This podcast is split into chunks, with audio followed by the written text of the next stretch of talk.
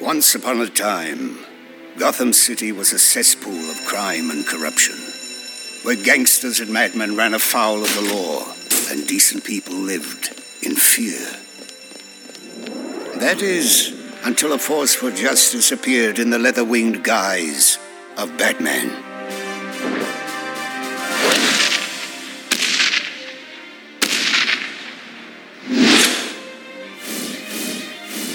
Eventually, he saw the need for a partner in crime fighting, a squire who would help him in his caped crusade. Thus was born Robin. Together they served as an ever vigilant reminder to the Gotham underworld that no criminal was safe as long as the dynamic duo was on the job.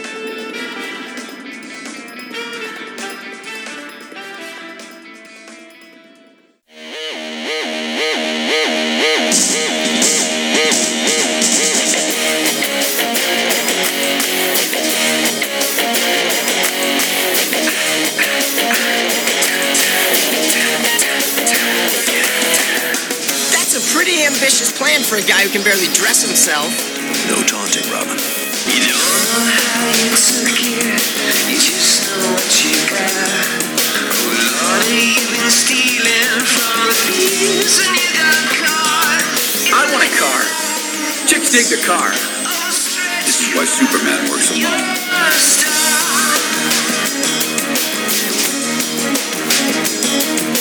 Listen, dipstick, Batman's my pal. He can be a major jerk, but you gotta love him. And nobody tries to fillet him when I'm around.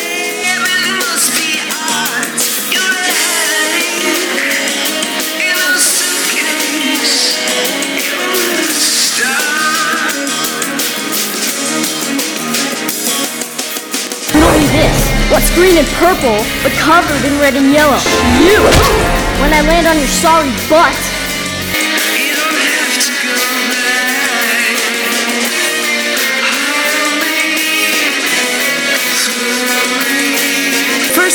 Batman's real old, like about 50. And second, Robin's a girl.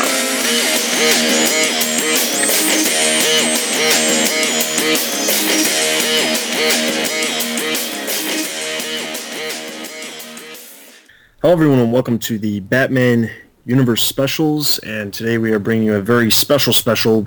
But before we get into actually what we're going to be talking about, uh, let me introduce who is here. So with me today is This is Donovan. This is Stella. This is Joe. This is Jon.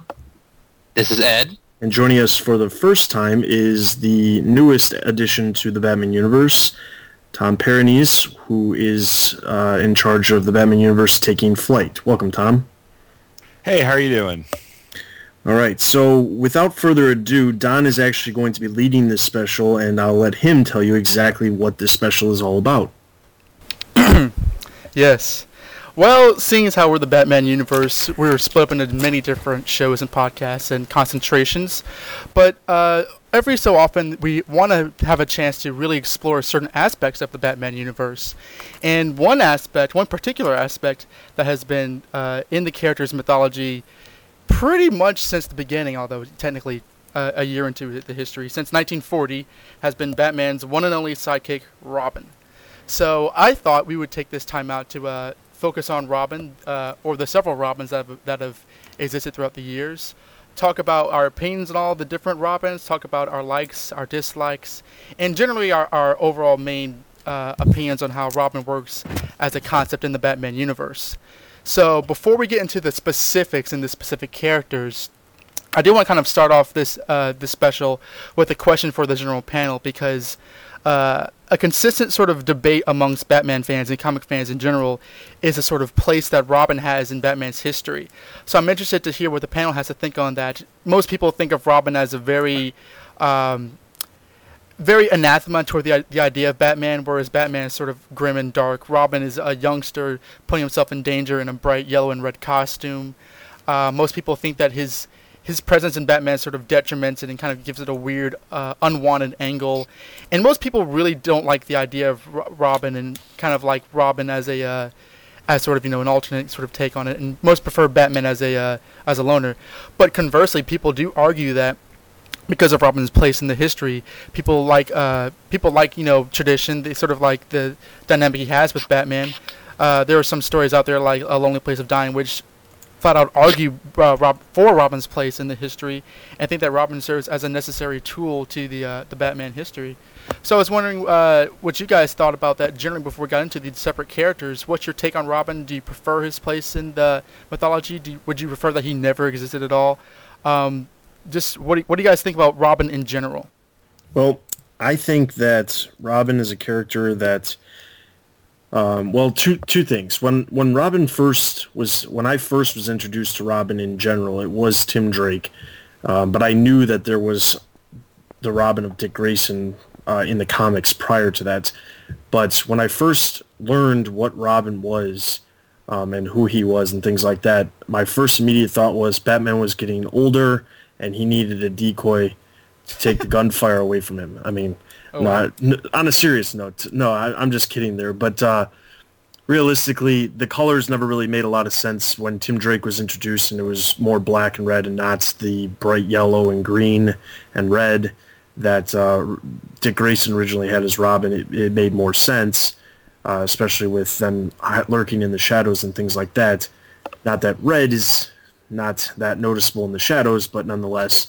Um, I think that Batman in general, I think Batman does need a Robin. Um, Tim Drake pointed out to Dick Grayson um, after Jason Todd died how important it was for Batman to have a Robin because Robin grounds Batman. That's that's why Robin to me is important to Batman is because Batman would get lost in the darkness that he ultimately is if it wasn't for someone to not necessarily keep him on the lighter side of things like you know cracking jokes holy this holy that like we saw in the 60s tv show but more on the lines of someone to keep him to understand that you know he's not the only one in the world that you know wants to bring people to justice but at the same point wants you know he has to have something to care about at the same point.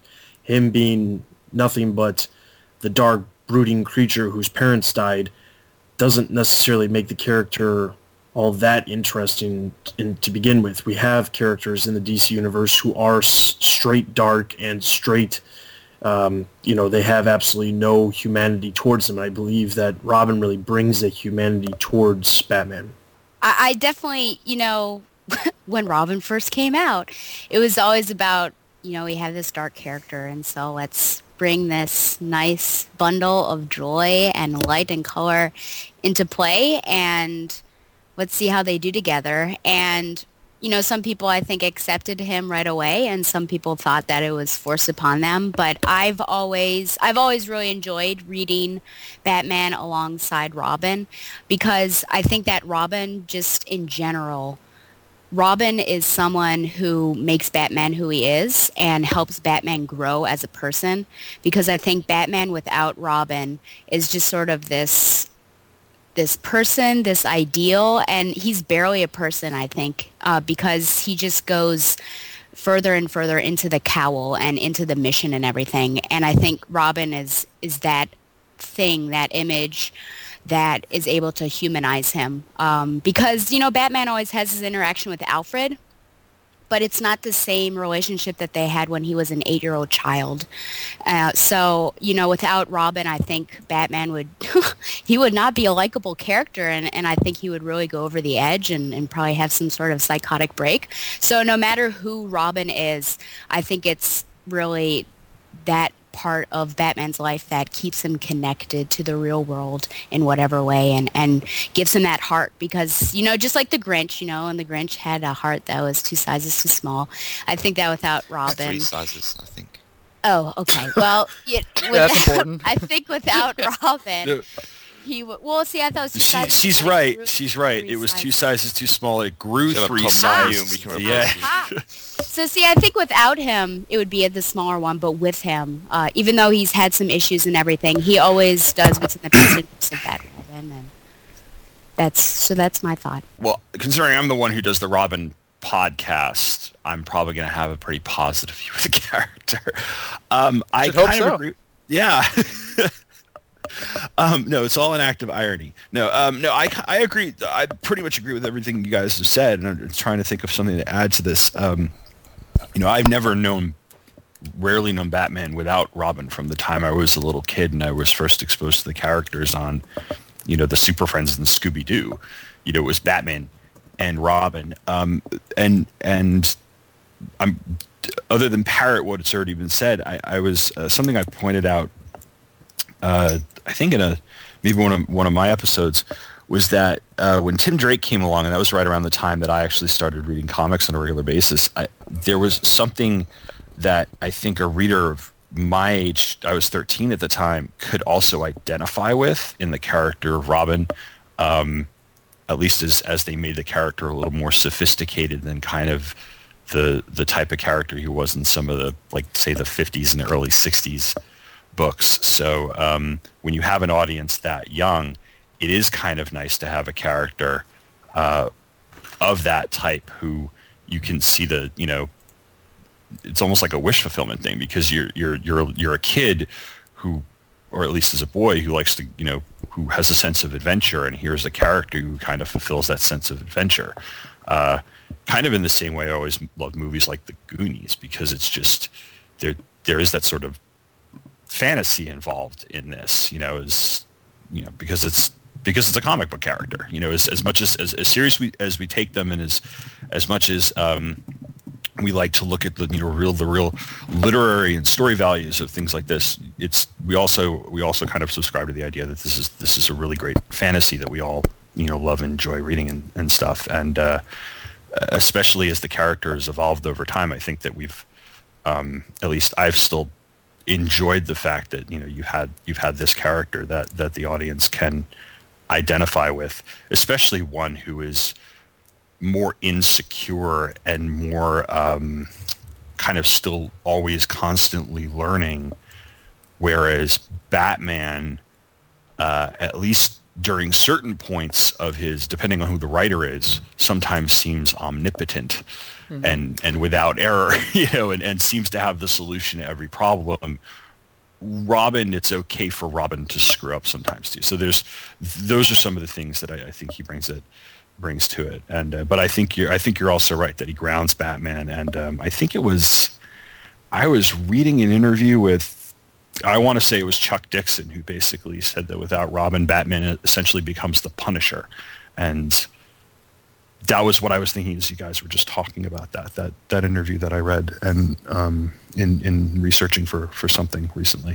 So, but yeah, it's obviously one of my favorite characters of all time. So. Okay, before I go, I'd like to say Stella and Tom, sorry, you were right. It was two sizes too small, but I was getting confused because at the end it grows three sizes that day. Yeah. So that's what I was thinking of. So I have- apologies. Uh, it's like I have a five-year-old son. I think I've read that book more times than I can count in the last few years. Continuity is always an issue on this show. Okay, moving on to the subject at hand. Um, I think when I think of Batman, and I'm sure this is the same for a lot of people, you think of Batman and then almost instantly Batman and Robin, they're kind of synonymous. So the traditionalist part of me definitely thinks of them together. And from doing research for this podcast and, and just reading, you know that Batman depends on a Robin and needs a Robin. So I, I definitely like the character and although there are some stories when I think, you know, Batman needs to be on his own, there, I definitely love the stories when Robin is included and they work together. So I look forward to those stories.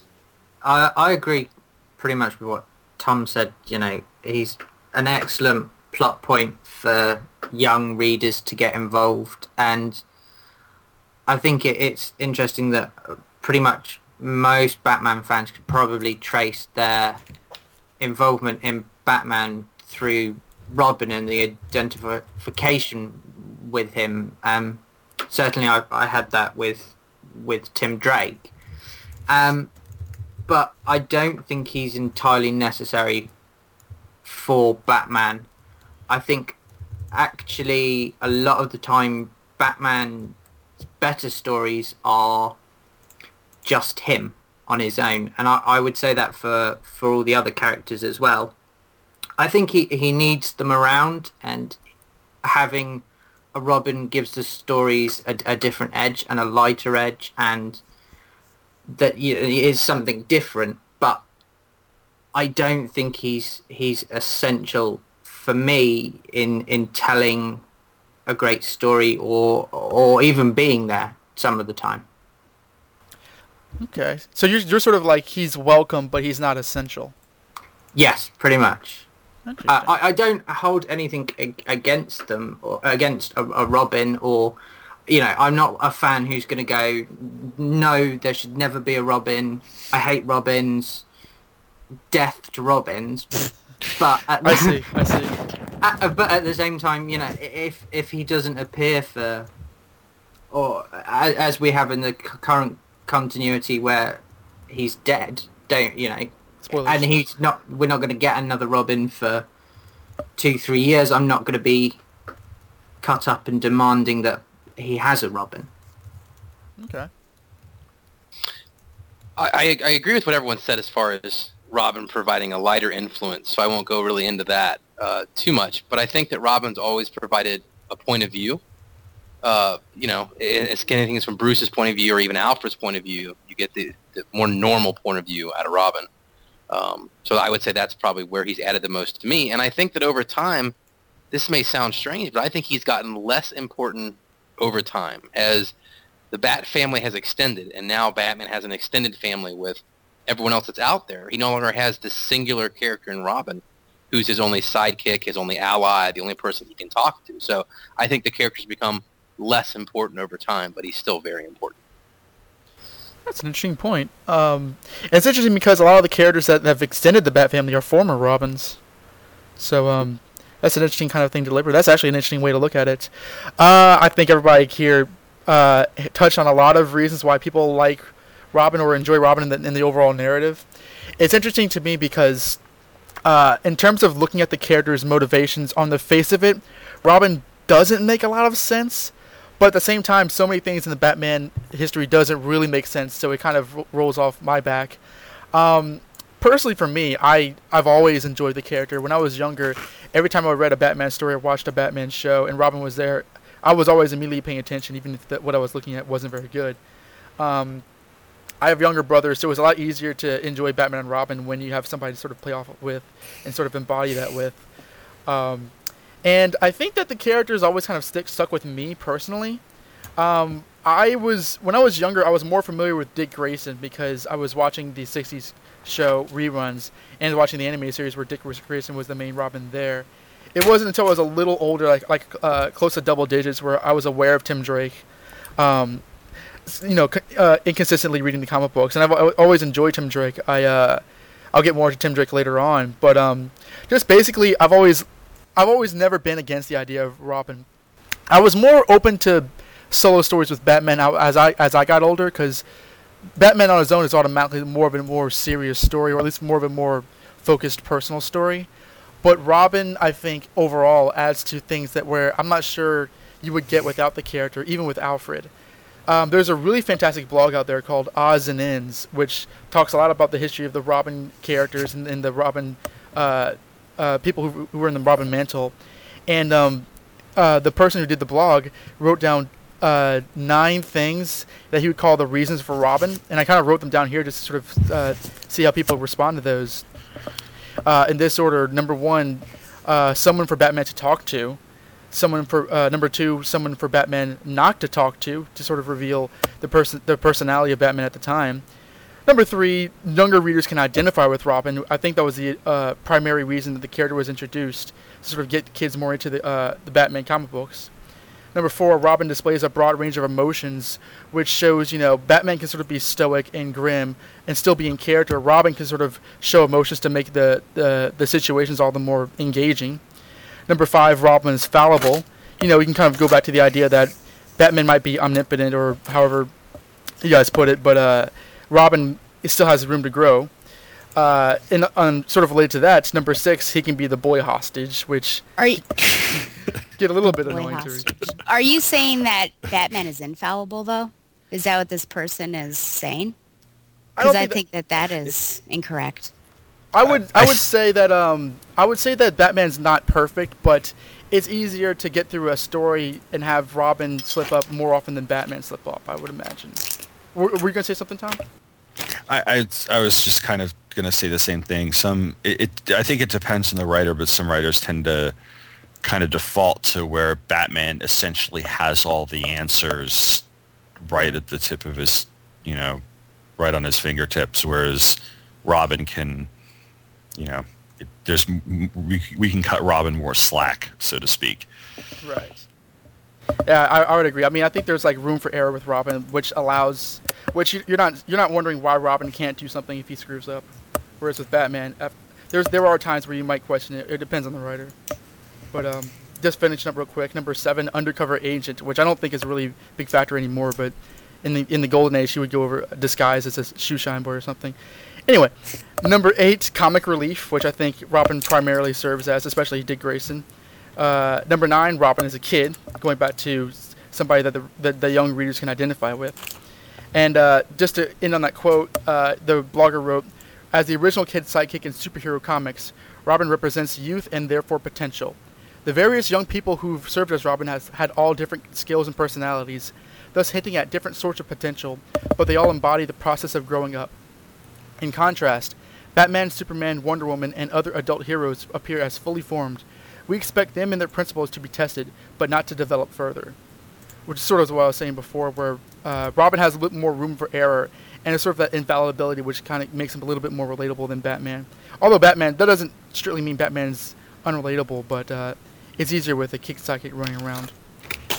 But um, that's basically uh, a way to sort of get into it. If anybody else has anything to add to the general concept of Robin and what we feel for it, um, I think it's interesting that most of us generally like the character. Although I like Jon's uh, response that he's not immediately necessary.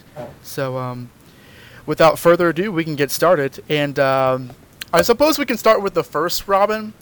I don't really remember his name. Uh, he's not been around very long. Um, what's Peter. Peter. Peter Parker? Who? Uh, everyone's favorite. everyone's favorite Robin from Marvel. Uh, Bucky. I don't know. Uh, Tom, do you know the first Robin? I forget his name. Do you have any idea? Richie something.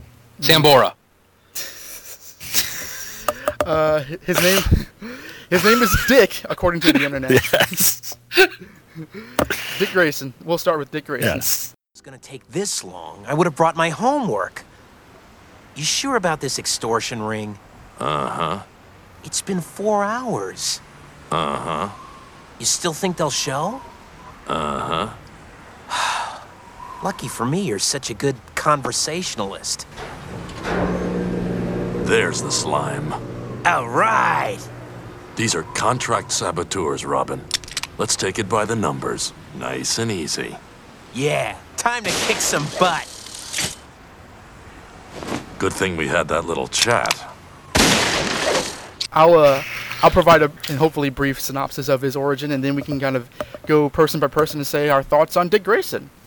So, um, the only son of a trapeze trapeze artist, John and Mary Grayson, Richard Dick Grayson made up one third of the Flying Graysons, a world-class level acrobatics show in Pop Haly's circus.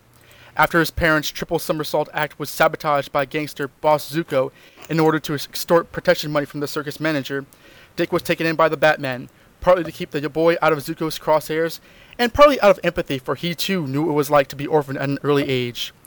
Being the first person that Bruce ever revealed his identity to, he took the young acrobat as his ward and trained him for months before the young, young teen graduated with his own multicolored costume patterned after his original Flying Grayson's outfit, and a name which harkened back to a nickname his mother used to call him, Robin.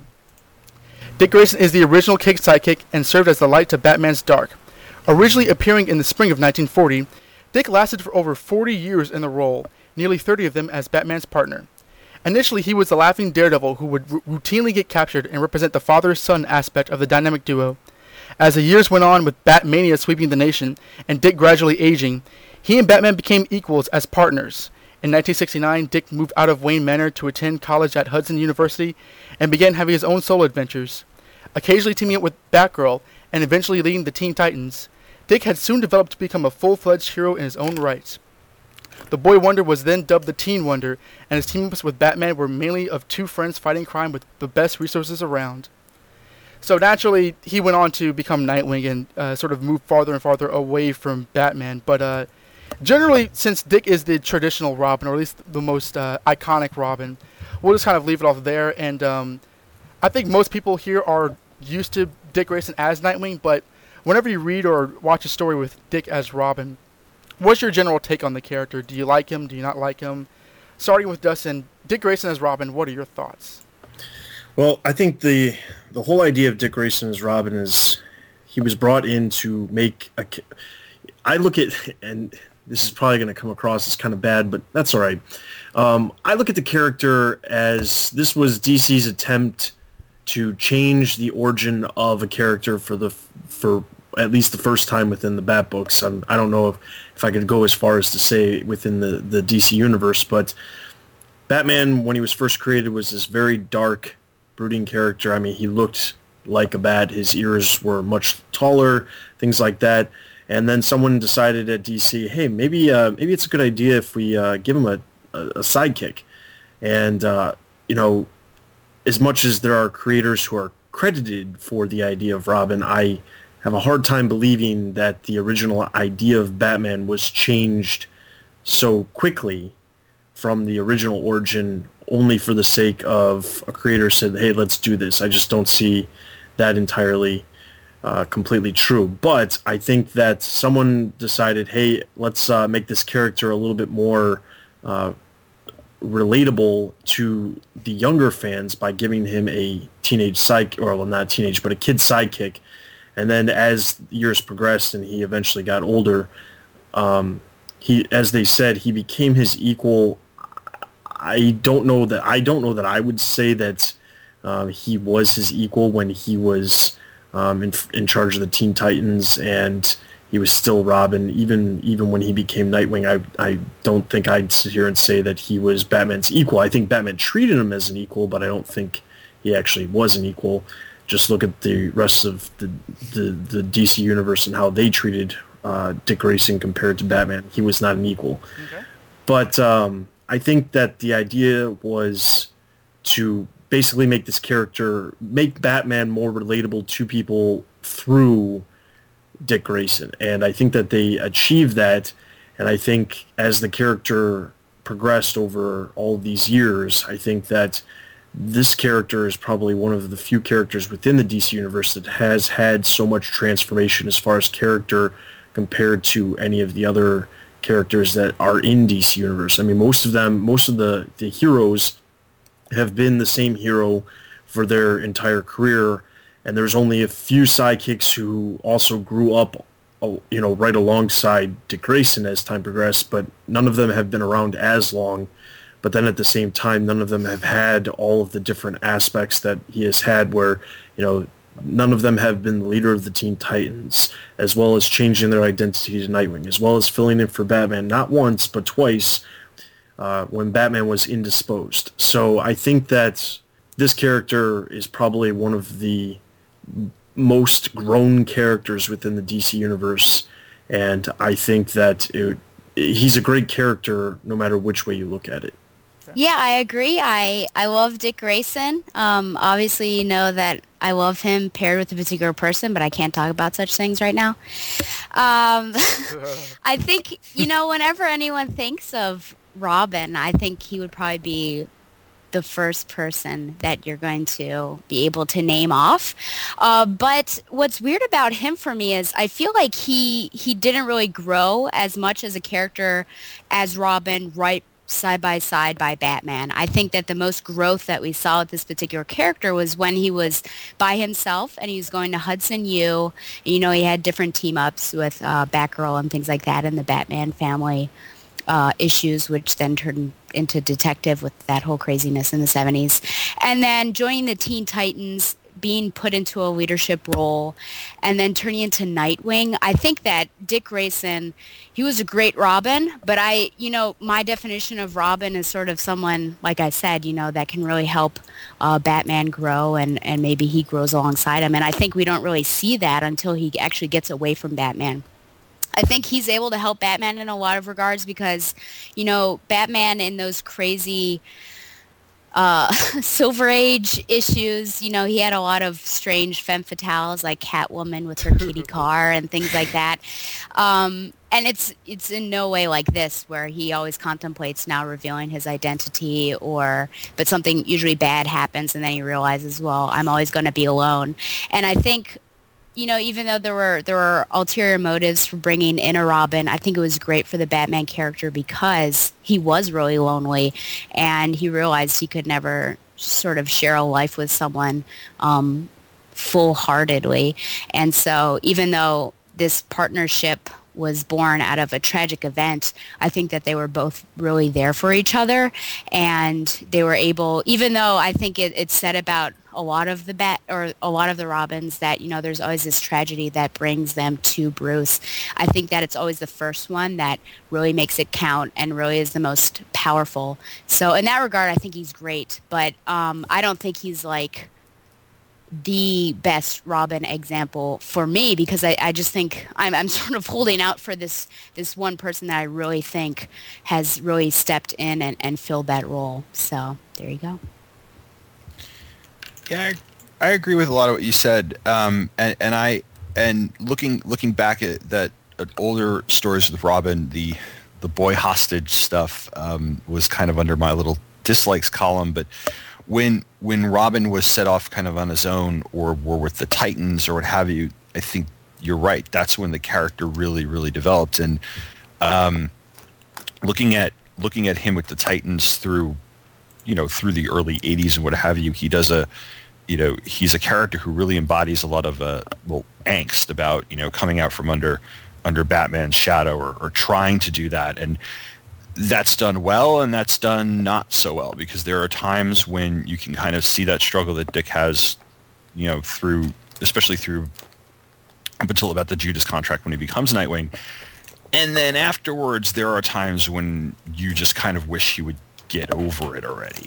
Um, it's like, you know, uh, but but it is but but that's typical for for your parents and children in that age, you know, that a time in your life when you are you know you're you are struggling with that and, and i've always appreciated that about the character um, but yeah i've i've I, have i have always thought that it took a long time for the character to become a lot more fully realized and i think it was when they made the conscious choice to age him move him away uh, partially so that batman could go back kind of more to his roots and you have some great solo Batman stuff, especially through the 70s and what have you, that we actually really got more of Robin as a character rather than as sometimes where he felt like um, a plot device or an accessory or, you know, kind of the other half of, of, of something. And, and, uh, but, uh, but I've always, but I, I've also, I also like, I, having, having essentially grown up through my comics reading career with Dick as Nightwing, I've always actually preferred Nightwing, him as Nightwing to Robin. And I've liked how he's been a mentor or tried to be a mentor to the other people in the uh, in the Robin costume, especially Tim. Yes. I think he fills that role very, very well. Uh, and I have a couple of notes about that, but I'll save that when we get to Mr. Drake. Oh, he's So- on this list. Okay. Yeah, it's apparently, uh, you know, not according to Dan DiDio, but according to me, he is. Oh. So, there, there goes that. There goes that knife again.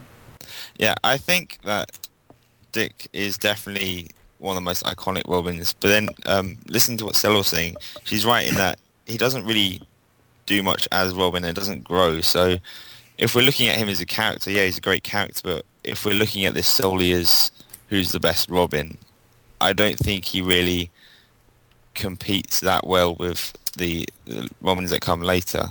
Um, he definitely started off, you know, the the kid sidekick, and in you know some aspects that's a, that's a good thing. In other ways, you know, he started a horrible thing for some characters. But I, yeah, I I do enjoy the character, and I enjoy him uh, and his campness through the through the uh, the Silver Age and stuff. But I, I, I do agree that as a Robin, he doesn't grow much. He kind of stays a, a similar character for the majority of his run. Yeah, I, I would agree with all that. I think if your character does all his growth away from Batman, you can't. I don't think you can really call him a Robin. And uh, maybe I sort of speak about that because to me, Dick Grayson's always been Nightwing. And when I got into comics, he'd been Nightwing for quite a while. And that's how I knew him. And obviously having to go back and read it and read some of his uh, some of the, the adventures where he is Robin.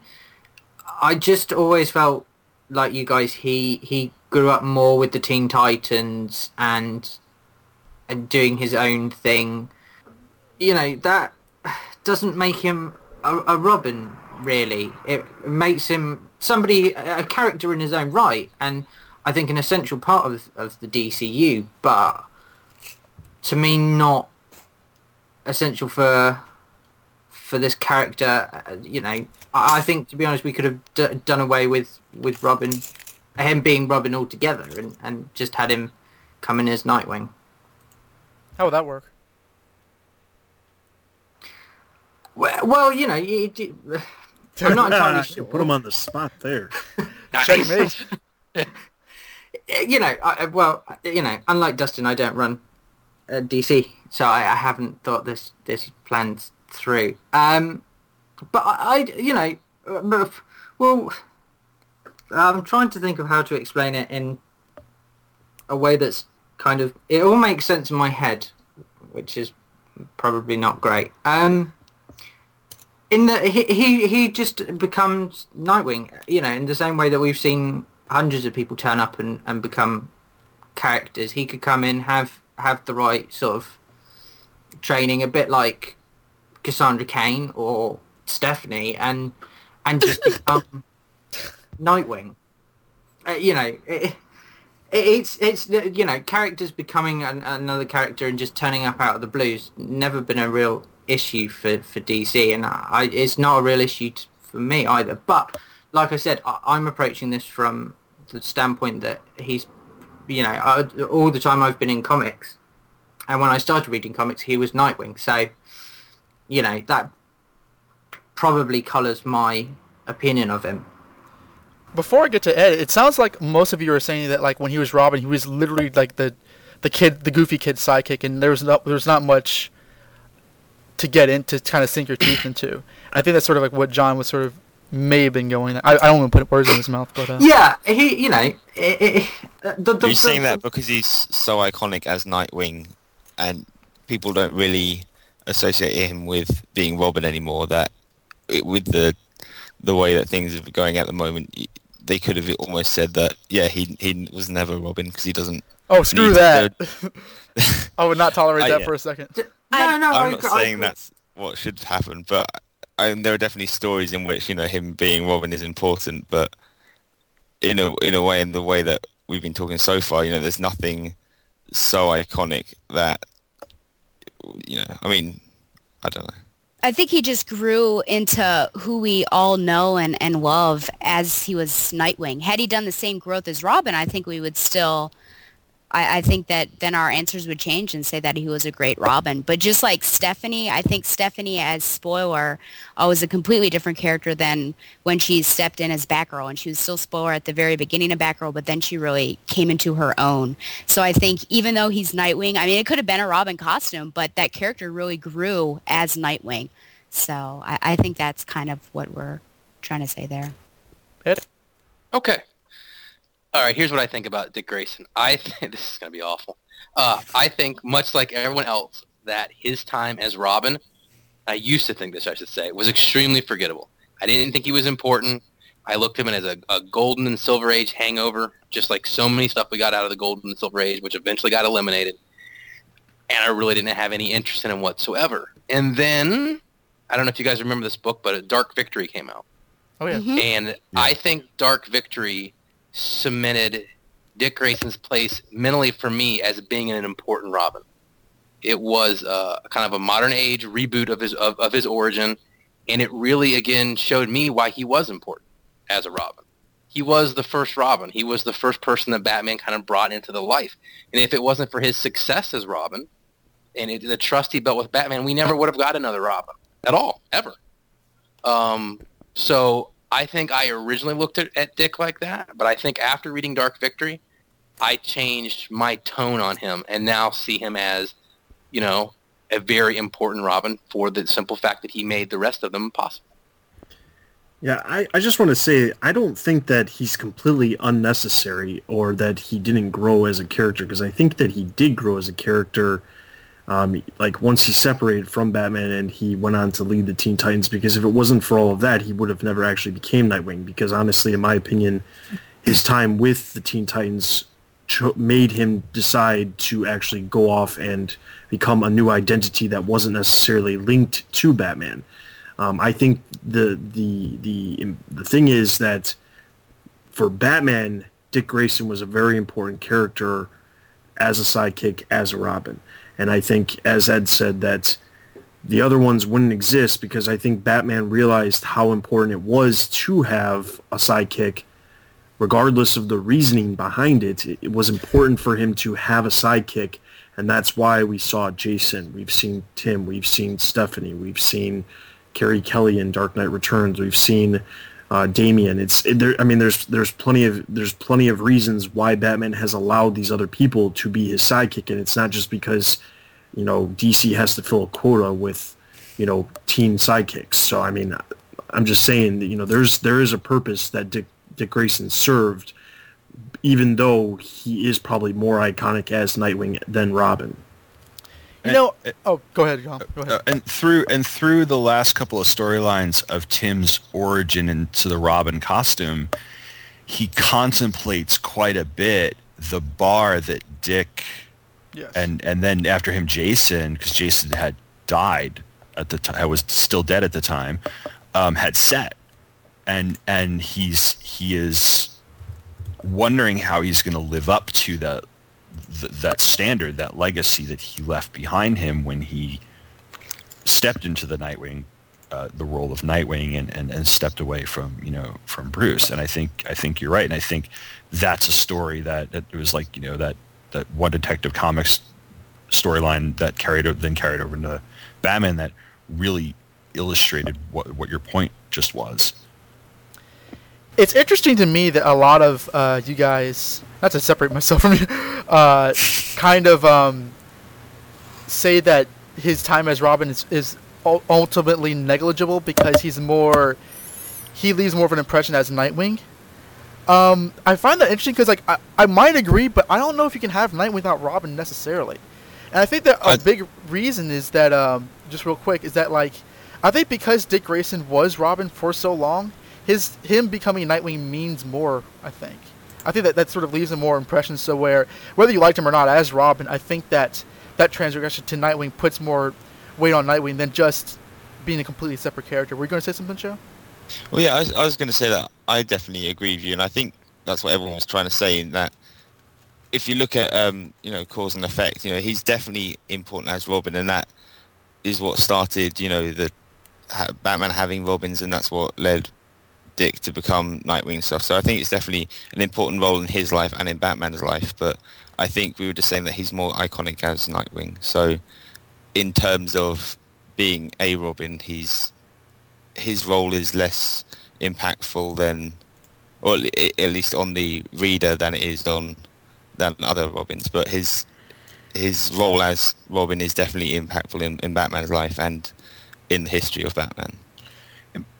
It might be a matter of perspective too. I mean, I'm I'm 35 and I, you know, I I started like I said I started reading comics and he was already Nightwing. Somebody who's older than me who's reading comics and longer than that than I have say and spent years and years and years with Dick being Robin might disagree in that he would rather because that's what he, he's used to. I mean, I'm just and I'm just playing devil's advocate here to be completely honest with you. No, that's cool. That's where I'm. That's what I'm kind of where I was thinking is maybe it's just because I was I came in and was used to it after a time, and yeah, and, and you're right. To me, it's like the role of Nightwing fits, but maybe that's just because of when I started reading and, and the age that I am. I can only imagine, like at the time in 1983, four, when he like during the Judas contract when he became Nightwing. I'm mm-hmm. wondering just how many people scream betrayal because they always imagine Dick as Robin forever. Or like even when uh, in A Lonely Place of Dying, when Tim wants Dick to become Robin again. Uh, if you look at the letters, some people want Dick to become Robin again and renege on the whole Nightwing costume persona. Mhm. Um, I, I, I might end up coming down on uh, not coming down, but coming opposite on a lot of you guys because to me, I really love Tim Drake, but just in terms of like iconography, I would say Dick is he's probably more likable as Nightwing, but he's more iconic as Robin. I think that uh, if you look at a lot of the media interpretations, whether they continue with several other Robins after him, like the uh, the DC animated universe or Young Justice, th- they do start out with Dick, and probably that's because of tradition, but probably because I think that uh, one, Burt Ward was popular in America, uh, but two, I mean uh, the longevity of the character, and I think uh, there might, those might be those simple like you know cold hard facts of it. Um, what's interesting to me for, in terms of Dick as Robin is that he is probably the Robin with the with the closest origin to Bruce's, and yet he couldn't be more different from Bruce. I mean, he he does not let his tragedy really define him like Bruce does, and I think that none of the Robins really do, but it's sort of like an inverse uh, take on Batman. I enjoy their partnership. I really like the the dynamic, no pun intended, of Bruce Wayne and Dick Grayson working together. I think that a lot of times it is just old school cheese where it's tradition and you like, you know, the the, the billionaire, uh, you know, playboy and his you know acrobat ward. To me, that's that's sort of mythic, and I enjoy that on a, I enjoy that on a fundamental sense. Um, I think that uh, when I was looking over stories to kind of talk about Dick as Robin, I got to I got to a conclusion that a lot of them really are basically what you imagine Robin to be. He really was like the laughing kind of sidekick who you know would get captured sometimes, but would kind of pull through. Even in modern stories, they kind of pl- they, they kind of play that a little more like in Robin Year One. It was still sort of traditional, and I think your mileage may vary on whether they kind of taste to you or not. I like it. The only time I don't like him as Robin is like in the or- early 40s, where he's kind of written to be like Jerry Mathers with the whole aw shucks kind of thing. But um, generally, I like the team up. Um, even during like the Denny O'Neil era in the 70s and, and later on, like uh, when he's older in college and he helps Batman out. I like that era, but I think it is hard to kind of define and look at Dick as Robin because much of his much of his time is just that simple tradition. It's not really it's not really developed or sort of looked at from a different perspective until he is Nightwing. Like I think you look at it much differently in Lonely Place of Dying, where you see how frustrated he is with Batman and how difficult it was living with Batman, yet how much the two loved each other and how they how much they kind of uh, helped each other grow. So it's an interesting way to look at the character from this perspective in 2013 to date the podcast. But um, I I personally really enjoy him as Robin, and that might be because I, I enjoy the two's dynamic. But I, I, I like it. I can read any story with him, Robin, whether whatever the year. But I think personally, I I like him more as Nightwing, but not by a whole lot. If that makes any sense. Yeah, we're gonna move on, and that's all we'll say about that. Uh, unless anybody else has anything to add, we can move on to the next Robin, Jason Todd. And I'll take that as a cue to do that. Don't move, or I'll. You'll what? Shoot me?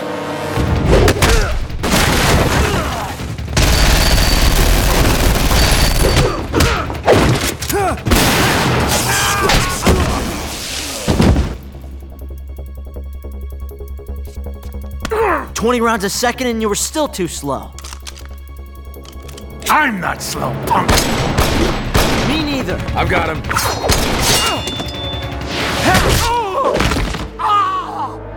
Robin!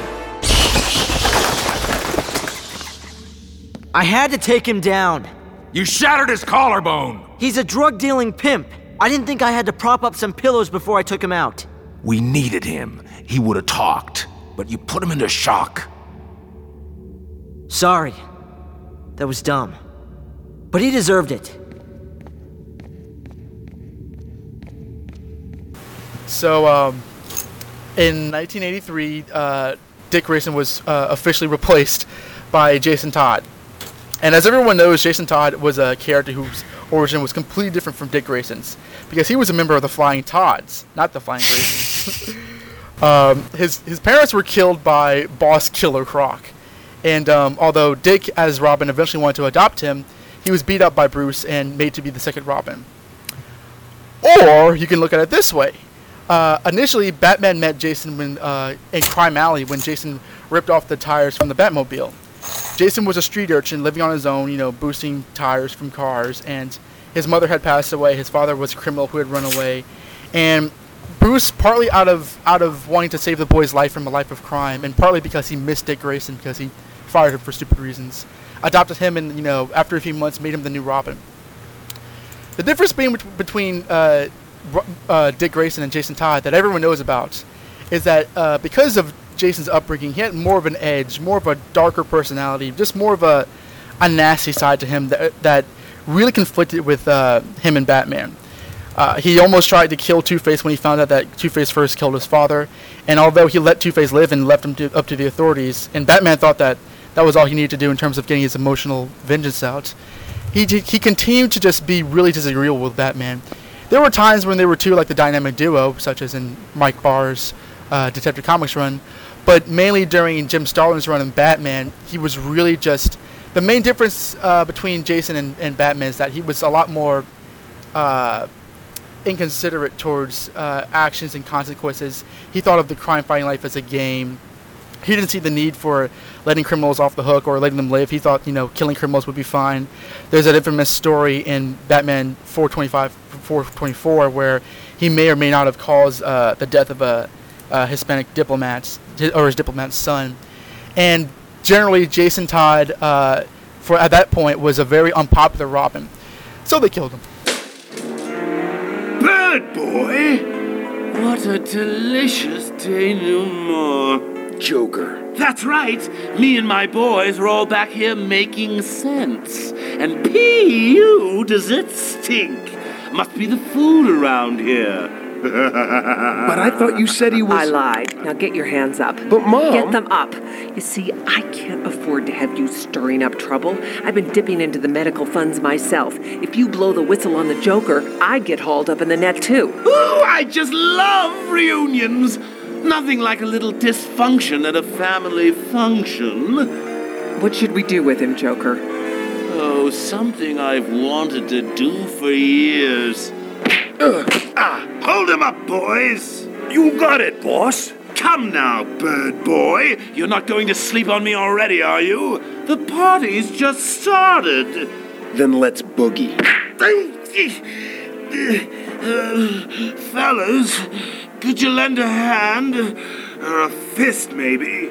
Oh, God, I can't look. Now, now, Sheila, a little blood shouldn't bother a good doctor like you. Say, would you hand me that crowbar? What? Oh, never mind. I'll just get it myself.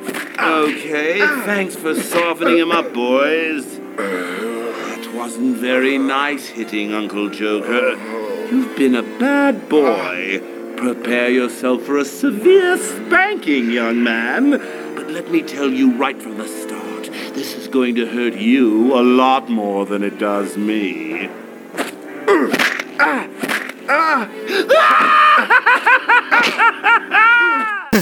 Uh, famously, uh, he found out that his real mother was alive, and both him and Batman traveled to the Middle East.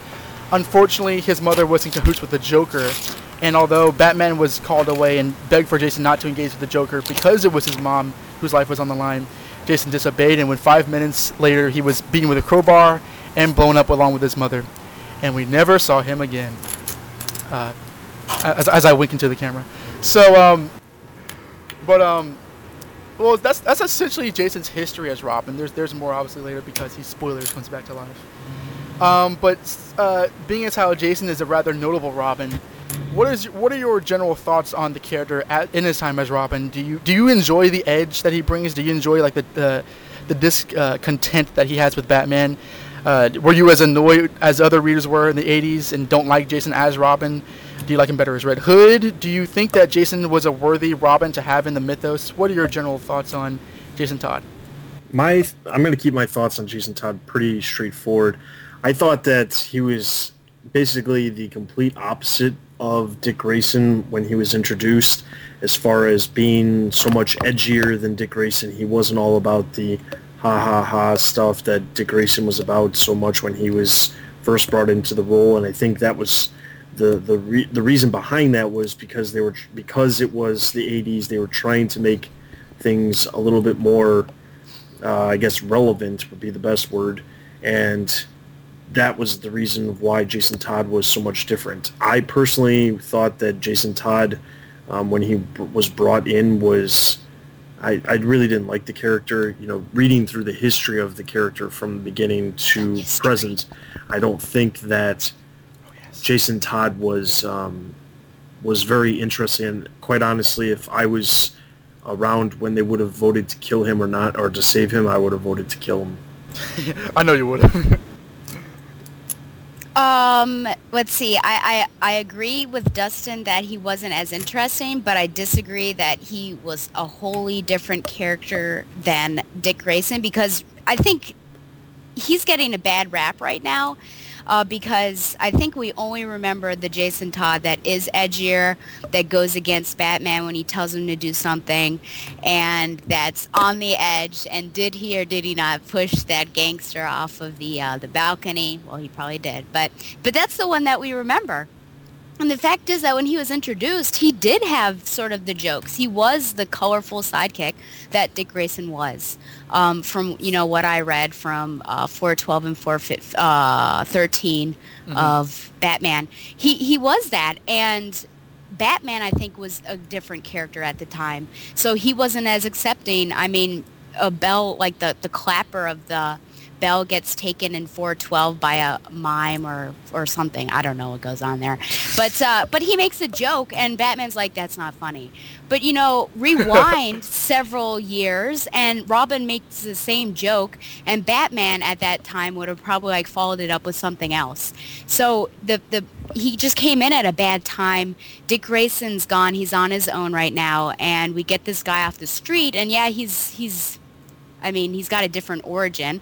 I don't really buy that Batman at one point says, I brought him because he reminds me of me when I lost my parents. I don't really buy that as much as uh, the Dick Grayson way. I think that Batman was so eager to have someone in his life again um, other than Alfred and uh, he probably did at that time know that you know Batman needs a Robin and he didn't want to be be this sort of monster and, and go into his hole and not be with anyone but he's just not as accepting um, now, I, I feel bad for him in two ways. Well, that that was the first way, just that he does have jokes, I think, but at the time, Batman wasn't going to accept him, and I guess we missed Dick Grayson, I think, as readers, so we thought, oh, well, that's idiotic. I don't like him.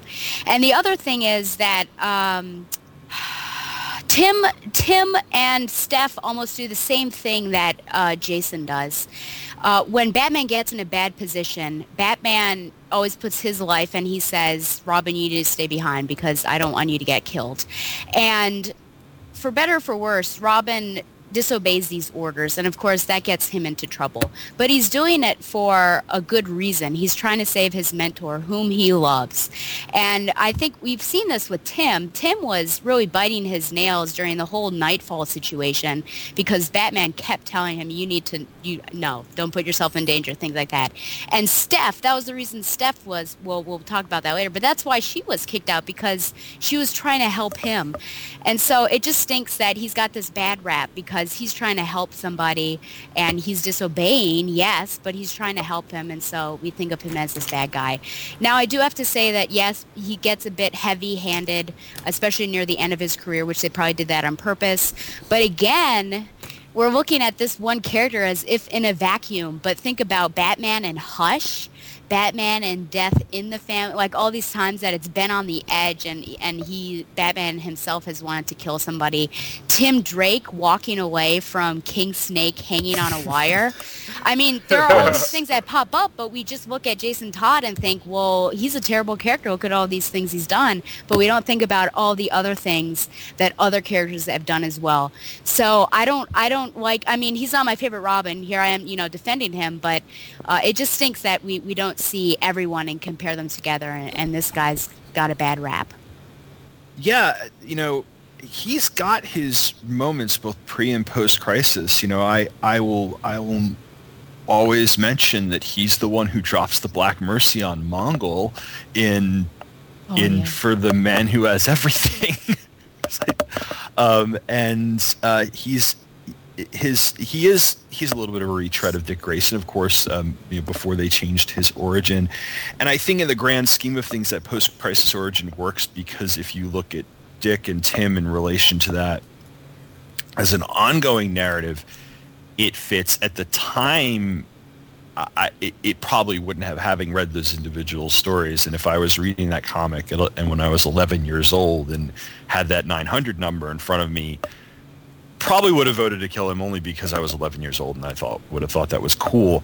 Um, but I, could, this is what happened when you watch Schwarzenegger movies at 10 or 11. Um, you want children the, to die. Yeah.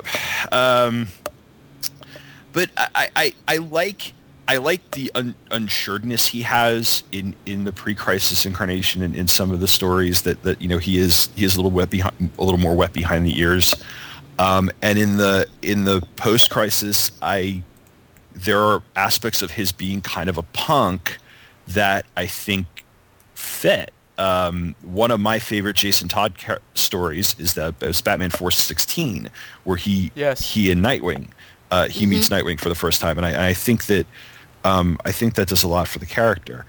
Uh, but you know, I pretty much agree with Stella, with what Stella was saying that that he, he gets kind of a bad rap, and, and a lot of it has to do with uh, with the character at the time. Um, the fact that I think it was Max Allan Collins' Batman stories aren't particularly great, and from what I've heard, mostly listening to Mike Bailey, uh, Jim Starlin really didn't like writing the character.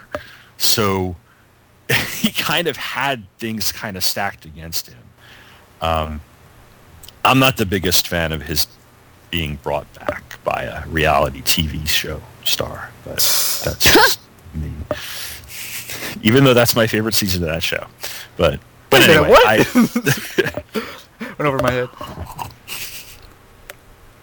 Okay, I think for me, I came into the comics hearing about Jason Todd and hearing that he was a bad Robin. He was a you know he didn't listen to Batman. He was uh, violent and disrespectful, and I kind of I, I didn't like him because of that. And I heard that you know he's he got killed off because the fans all hated him, and that's why he died.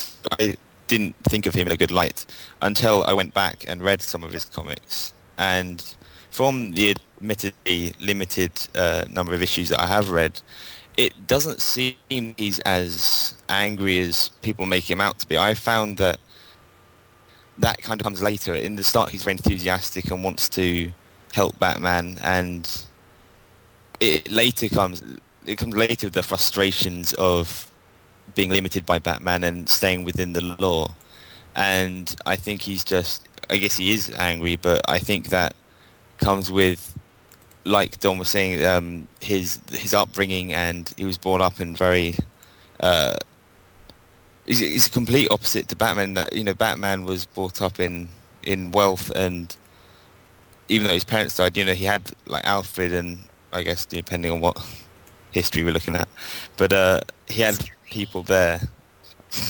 he had people there to look after him, and uh, Jason didn't really have that. So I think that his his view and his uh, anger comes from that and his upbringing. So I I don't look upon him as harshly as I think the general people do. And al- although he does seem to get a lot angrier later, I think in the start he was very likable as Robin.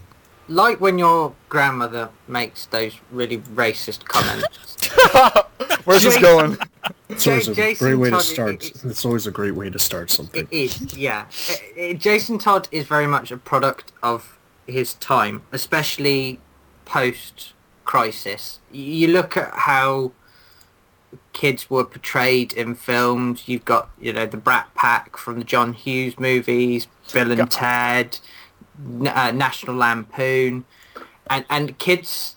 There's a punk movement um, and things like that. And, and kids was sort of seen as, as quite angry and aggressive. And I think that's how and why Jason Todd changed from almost basically being a clone of Dick Grayson to this, um, whether it's imagined or not, angry, quite angry character that that gets such a bad rap.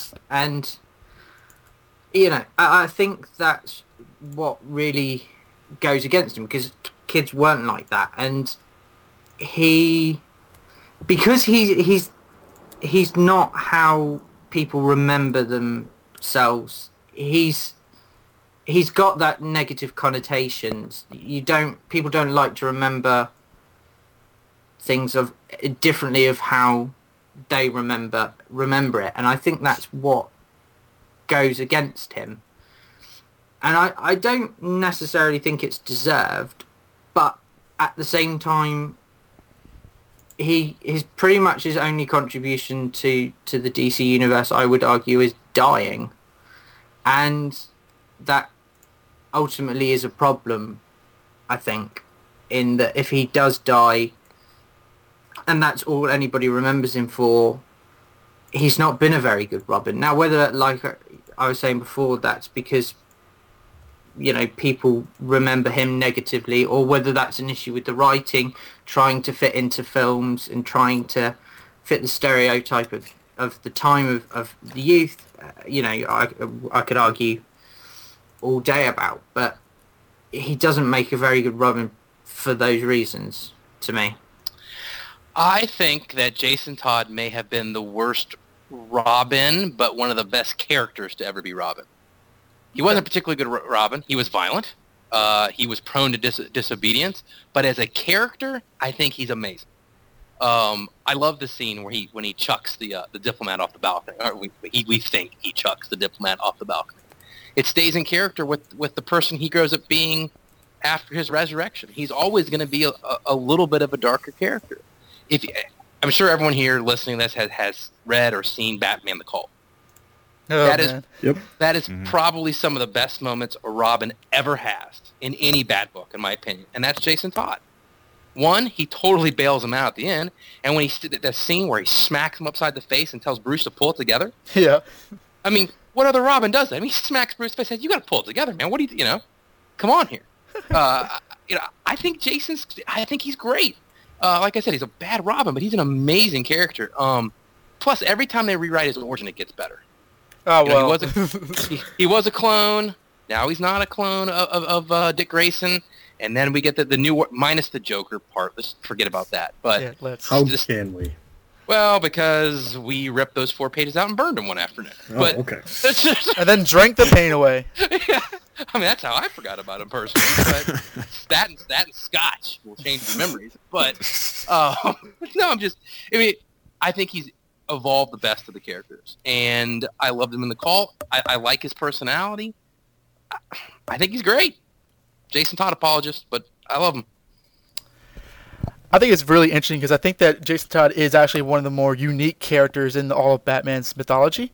Um, see, I am probably a lot like you guys in that I grew up when I was a kid. He was the dead Robin. He wasn't the angry Robin. He was the dead Robin. Everybody felt bad for him, and he kind of res- represented the evil of the Joker. And like you know, Tim Drake was always you know trying not to turn out to like Jason Todd. That's who he was. I heard some things here or there, like you know, he was a little disobedient, people didn't like him, but that to me that never really played much into a factor until um, Under the Red Hood, where he came back. Now I'm like Tom, I really don't like the idea of bringing him back, but I will say that the story that brought him back in was fantastic. I thought that Judd Winick, for all of his murderous faults, actually did a very good job in uh, writing that character and showing why he differs from the rest of the Bat family. I think the ultimate reason why he kind of uh, is against not against Batman, but like you know what makes him different than everybody else is that like his. I think he's a, a, a, a guy for justice and he's a crusader and all that, but he just doesn't see the point in being as human, you know, humane towards the villains, judging by his upbringing. And I think that, makes a lot of sense. Um, I like the uh, I like the um, the happier Jason Todd. There's some issues. I like I like the uh, Mike W. Barr, Alan Davis issues where he's basically a Dick Grayson clone, even in post crisis. I think those are fun. But to me, when I was I read Batman 416, and that made me want to check out check out every other appearance he had post crisis. And he's a really interesting character to to read about because when you consider the fact that he wasn't made to die automatically, but that's his legacy, it's really interesting watching him grow. There's this instance once where he brings the Scarecrow to the Batcave after he knocks him out, risking Batman and Robin's identities. So Batman reprimands him, but he says he's proud of him for doing so anyway. Like he, he was he tried, you know, he he you know he saved Ronald Reagan at one point. I suppose that's good for something. uh, like he he wasn't like this this uh, totally disagreeable character. He wanted to do good. It's just that he just was a different person. And I think that when you read those stories leading leading up to Death in the Family, it's he's really interesting to watch. I probably agree most with Ed that good good Robin or bad Robin, I don't know, but he really is a fun character. And when you watch when you read the issues leading up to, to his uh, demise, I think he really makes for, an, for an interesting read uh, from from all different perspectives, and he leads into like you know a lot of uh, good development for Tim and for Batman, obviously, because he represents you know like a lot of failures that Batman has, whether he turned he trained him too quickly or he didn't train him well enough, or he just didn't work out his own personality. Like the character to me, at least at least as Robin, is a lot. He's a lot more interesting as Robin. I think Dick Grayson is, and I love Dick Grayson. So uh, take that for what it's worth. Okay, and um, uh, now that Jason Todd's done with, we shall get into the very next Robin, the third Robin, and the third Robin is Carrie Kelly. At least in a in a production order. Please, dear, you're in the way of the sensors. Ugh, watch it! You're bouncing around too much! It's alright. Stretchers, gyro stabilized. Cool. What is this thing? Dick called it the Batmobile. Sir! Something a kid would say. I like it. Now hold your breath. Ah! Ah!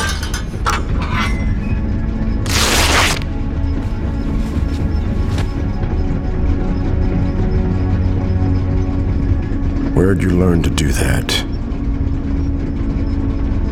What's your name? Carrie. Carrie Kelly. Robin. Mine's Bruce. Sir, you are delirious. You should stay quiet from now on. We're moments from the hospital. No, Alfred, no hospital. The cave. But, sir! The cave! And Robin comes with us.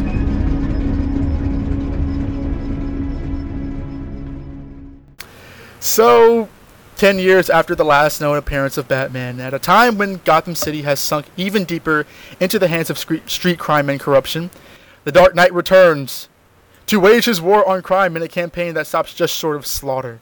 During the siege on the underworld, Batman engages in a fight with the leader of the mutant gang, who eventually starts to kill him. He is saved by a strawberry blonde headed, green goggled 13 year old named Carrie, who was inspired by Batman after he saved her from a mugging and decided to make herself Robin. Bruce takes her, the girl, back to the Batcave and formally makes her his third partner after Dick Grayson and Jason Todd, being strict with every instruction to keep her alive. From then on, throughout a rematch with the Mutant Leader and the final battle with the Joker, Carrie proved herself to be an extremely useful addition to Batman's crusade, saving his life on more than one occasion despite disobeying his commands on several instances. So obviously, Carrie Kelly is not only uh, uh, the first female Robin, but really the first, I would say, major Robin that's not in the mainstream continuity. I included her in this list because I think that Dark Knight Returns is an important enough story to sort of have her be considered in a in a discussion of Robins, and I think that a lot of times she's sort of overlooked generally in those categories. And since we're the Batman universe, you know, we're at the top. There's nothing better. We might as well discuss her. So, uh, what do you all have to say about Carrie Kelly? And there may not be much to say, but what are your general opinions on her? I thought for the story, she was a good character because again, it brought that that dark, brooding Bruce kind of down, and I think that's why he brought her in, um, because he was he he was basically not Batman for a very long time, and when he came back to be Batman during that story, he basically realized that maybe it is time to have another Robin. Um, I think the character is similar in the like what I said before about the you know the the other Robins in the past. Batman uh, needs a character to ground him in a specific way that Alfred cannot do by himself, and I think Carrie Kelly was the answer for this specific story, especially since it takes place in the future.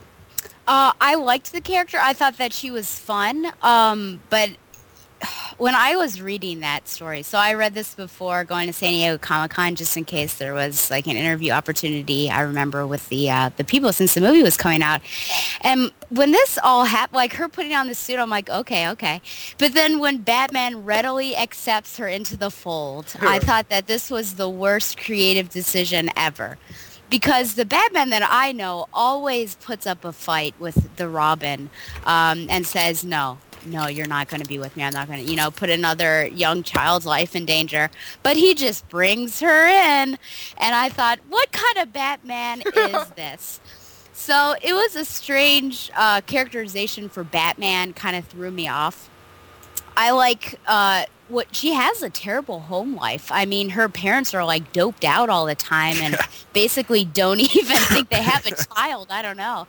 Uh, so I think that she was she was fun in that regard. Um, and just I think just like a, a cool female Robin. Um, and in comparison to Stephanie, I think that she was an actual Robin character. I'll get to my thoughts on Stephanie when we get to her later. But, you know, I, just like Dustin said, I think she fits the story. I, I wonder what it would be like if she had a longer stint than just that one story. Would she have been able to, to hold up? I don't know if she had the longevity that some of these other Robins have had. But for the story, I think she fits. And she was a, a fun character to, to read. I agree. I think she's a she's great for the story. I wonder if him accepting her so quickly is just essentially a for expediency's sake within the plot, so that we, you know, because you don't have that long of a time frame for the story. I like the fact that he inspires her, and it's a it's a she's a good example of somebody being inspired by somebody like Batman and it's contrasted by the sons of Batman in that mm-hmm. story, who are essentially a, a another. It's almost they're essentially the mutant gang, except now they paint Batman symbols on their face and do more or less the same thing that they were doing, except now they're quote unquote being good. And eventually, he kind of rounds everybody up, and and is like, no, you're. You know, was it like tonight we ride or whatever? You know, it's like you know I'm the, the sheriff's back in town, so to speak. So I think I think as a as she's kind of the you know, that there's that balance or the I think I'm looking for the word foil here. She is a foil to kind of those, you know, the the darker side of you know what what is what is being in, inspired when with Batman's return, which you kind of see uh, being discussed within the text when you have uh, Miller putting um, various pundits and talking heads against one another in the media of the Gotham City of the t- time. One of them is Lana Lang, and the other one depends on who you know who she's who she's yelling at in that story. But uh, but I, I, think I think that's one of the one of the po- really positives of, of Carrie Kelly. But I like the character a lot too. I think it's I think she's kind of a fun character as well. Yeah, she runs straight from her doped up parents right into the arms of a naked man. So Yeah. uh, I also like the character. I I just like a female Robin because it was I hadn't read Steph when I first read this, and I just I liked the change. Um, on first reading, I also didn't like the uh, almost immediate acceptance of her as Robin, but reading it again uh, on the page just before you know she saves Batman and is accepted by him. Batman's getting really delirious and he's calling for Dick and he's saying, you know, like, I, I need you. Where are you? You were always there for me, and I was always there for you, trying to protect you and stuff. And I think that with him being in that mindset when she saves him in the Robin costume, he he just accepts her much more readily because uh, you know of what she's already done for him, and he's in that mindset. And like uh, Dustin said, he needs a Robin, and he knows that. So I, although it's quite quick, um, I accept it a lot more, I guess, than uh, you might do. Uh, I also like just, as you're saying, her her being inspired and you seeing her, although it's sort of fairly limited, but you get you definitely get the feel of her training herself beforehand, and then she gets the training from Batman as well. So I like her role in the book and enjoy her as a character. Um, I think she's pretty. To me, she's pretty much everything that Jason Todd should have been. Um, she's she's tough. She's got you know hard edges. She, she, talks in slang. Um, but she's not overly angry or uh, you know o- over the top at all. And I think she's a, a very interesting character. Um, you know, in in that because to me she should have been what Jason Todd should have been, and I I think that made her character interesting, but at the same time quite likable. I thought Carrie Kelly was cool for the story. I thought it was a brave choice to wear a pair of glasses as opposed to a mask. no, the chick's fine. She's cool, but she's just, you know, she's in there for the one story. And it's a great story, but it's, I don't know. It is what it is to me. Let me ask you guys this: Do you think that Carrie Kelly could ever? I don't suggest that they actually do this, but do you think that she could work well in a mainstream comp- continuity as Robin? I don't. I don't think so, unless it was part of that. Unless it was a continuity where it actually was the actual future, and they were holding everything that happens in the Dark Knight Returns to you know to a standard as that is exactly how it's going to happen in the future. I don't think that she necessarily would because it seems as if to me that not only was she put in the role very quickly, but also um, even though Bat- Batman states that you know she's had her training and things like that, I have a very hard time believing that she was able to learn all of the skills that she absolutely needed to in that short amount of time that the entire story took place. I think we'd spend too much time comparing any other version of the character to what's in The Dark Knight Returns and in general, not that Frank Miller's the be all and end all of Batman, but we'd basically be wondering if this is just simply like a watered down version of a Frank Miller story. Um, so I, I, I like the fact that she just kind of stays where she is, even though I really like the character. Okay, I just thought I'd just throw that out there. Um, I really like Carrie Kelly. I think she's special in a lot of ways because not only is she the first female Robin, but that's not really played up a lot in the story, and I think that's a good thing. Uh, for one, she's rather androgynous, which I uh, which I like. I don't like the I, I like I appreciate the fact that Miller kind of designed her to be a really normal looking girl. Um, but I remember um, I was talking about this uh, on Bailey's Batman podcast that she is really um, opposite than any other Robin up to that moment. She's not uh, she's not brunette. She's like you know like this uh, redheaded kind of girl. She's female, obviously. She's not adopted by Bruce. She has parents. She makes herself Robin as opposed to him making her Robin, and she's not overtly athletic like Dick or even Jason to a certain degree. I mean, I kind of whenever I read the story or watch the movie, I don't I never get the sense that she's all that trained. She's just kind of there, and um, uh, I hesitate to do this, but I'm going to disagree with my love Stella, in that I like the fact that Batman immediately agrees to uh, um, make her Robin, where she says like, "What's your name?" Carrie, Carrie Kelly, Robin. Oh hi, nice to meet you. My name is Bruce Wayne, and Alfred tells him to shut up. Because to me, I don't I don't like stories where Batman. I mean, ex- except except for after D- Jason Todd dies, but like in Batman, Batman Forever or even in uh, Nightwing Number Zero, it doesn't make sense to me that Batman wouldn't be uh, for the idea of Robin because he was the person that he was the guy who came up with the idea in the first place. I, I'll give you after Jason Todd dies, he doesn't want to endanger anybody else again. But to me, I think Batman really invites the idea of Robin. I think that Carrie's spunk and Carrie's sort of you know self-deprecating kind of attitude towards everything really makes for a foil which he recognizes. Um, I think she's great in the story. I think that she like you know she has a good sense of humor. I, I remember Jon in the commentary for the for part one. He said that she like she talks like a black guy or something like that. I don't know. I don't remember very well, but it was very weird. But um, Uh, what, what, no, what I, what I said was was that um, Frank, the, the it, she It was talks his in- grandparents talking, don't worry about yeah, it alike. was. It was the grandparent. Um, no, she talks in in, in um, a street slang. Um, uh, in uh, you know, uh, y- uh, uh, each youth develops its own way of, of talking and and and things like that. uh, That is is different from the previous generation. This generation's got text talk. Previous generation, um, and and the the thought, the point I had was that it was eh, Frank Miller was making a political statement because there was a lot of, of worry about how the youth were talking. Like I said when I was talking about Jason Todd, you know, there was the whole punk scene going on, um, black um, rap music and things like that was really gathering momentum, and that all had its own ways of talking and ways of expressing itself that was different from what had come before it, and that was what was worrying people at the time, and that was the point that he was raising. Uh huh. Anyway, uh, uh, but no, I, I, I like the character generally. I think that she, I think she sets herself apart uh, really well, despite the fact that she's sort of like in the middle of the Robin uh, cast. I think that uh, she's unique enough, and I like the fact that she's really kind of funky with her green glasses and you know, like like like lack of over athleticism. That I think she, uh, I, I think she's like one of the coolest Robins.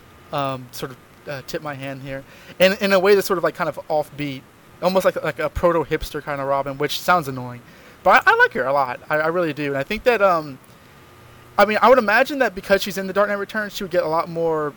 People would talk about her a lot more than they tend to. Although you don't really see all that much of her uh, besides the basics, but um, I like her a lot, and um, I think most people here do, and uh, I think she's worthy of being a Robin generally. I would like to see her in the main continuity.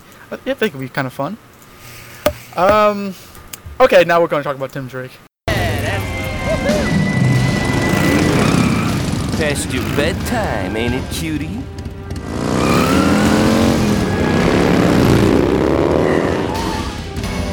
What's the matter?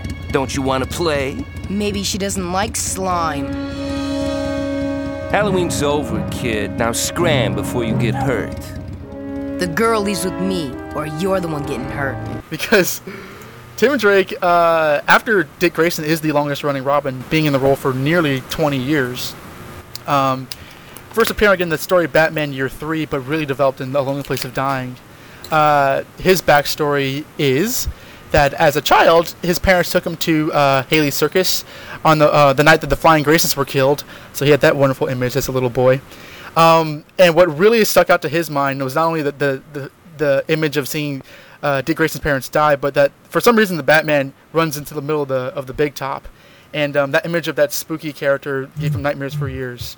Um, later on, he he was watching a news report of Batman and Robin fighting the Penguin, and recognized that the somersault Robin used to stop the Penguin was a quadruple somersault, the same somersault that the Flying Graysons were well known known for using.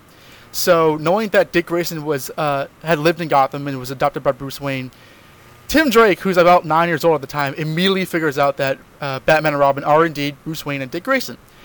Uh, so he keeps he keeps his tabs on, on, on them. He realizes that once uh, Dick Grayson is moves out of uh, Wayne Manor, and you know Robin disappears and Nightwing appears, that he realizes that Dick Grayson's Nightwing. He recognizes that uh, once Jason Todd is adopted, that there was a new Robin again, so he figures out that Jason is Robin. And when Jason dies, he figures out that Robin is gone as well. And at that point, Batman, Batman had become a lot more violent and reckless in his uh, crime-fighting operation. That he started to worry about Batman and figured that since Batman is, seems to be going crazy, he clearly needs a Robin. So Tim Drake, on his own, tracked down Dick Grayson and uh, tried to convince him to become Robin again to save Batman. Dick really didn't want to do that, but agreed to help him as Nightwing. And this eventually leads uh, Dick, Bruce, and Tim on the path to realize that Tim should be the next Robin. So after a series of trials and errors, including uh, the tragic death of his mother and the near death of, of his father, and a battle with a scarecrow, Tim is eventually made the, the official third Robin. And what sets Tim apart mainly from the other Robins is that he's not he's not a full orphan. His father is uh, is present throughout most of his adventures. Um, he's not uh, outstanding acrobat like Dick, or he doesn't have any emotional hangups like Jason. He's the closest in terms of a normal kid. Um, he has to go to school, he has to go to high school, has to maintain a, a love life and a social life. he, he mainly relies on his wits and his intelligence. He he, is, he has laudable deductive skills. He's a great detective. And he usually thinks with his head, not his, not his fists. And um, he's also the very first Robin to not only have three miniseries, but also his, on, on, his own ongoing, which lasted over a 180 issues. So he's a very popular Robin. Um, I think he's the one character who was Robin that many of us are familiar with for a long stretch of time, and um, he's very very popular for for very uh, numerous reasons. So without further ado, let's get into one of the most uh, notable Robins in the Robin mythos and talk about Tim Drake. So Tim Drake, um, you know, I'll, I'll, just spoil my rating. He's my favorite Robin of all time, even if DC and Dan DiDio want to say he was never actually a Robin. Um, I Tim Drake to me is will is and will ever will always be what a Robin should be. Um, not only does he do exactly what a Robin needs to do as far as supporting Batman emotionally when he needs to, but also um, being able to be on his own and not necessarily have to be linked specifically to Batman in order to be a Robin. Now I say that because, for example, Jason Todd never really had his own adventures outside of being partnered with Batman. Dick Grayson, he was partnered with Batman for a good majority of his career as Robin, but then really didn't become a really notable and worthwhile character until he was no longer partnered with Batman. Tim Drake, on the other hand, he was able to not only partner with Batman on obviously multiple occasions, but obviously run or be able to manage a solo series as well as the mini series um, by himself because he was just that interesting of a character. Um, props go to his creators because quite honestly, um, they could not have created a, a better character to play off the strengths and weaknesses of the previous Robins, and I think they did a great job with that.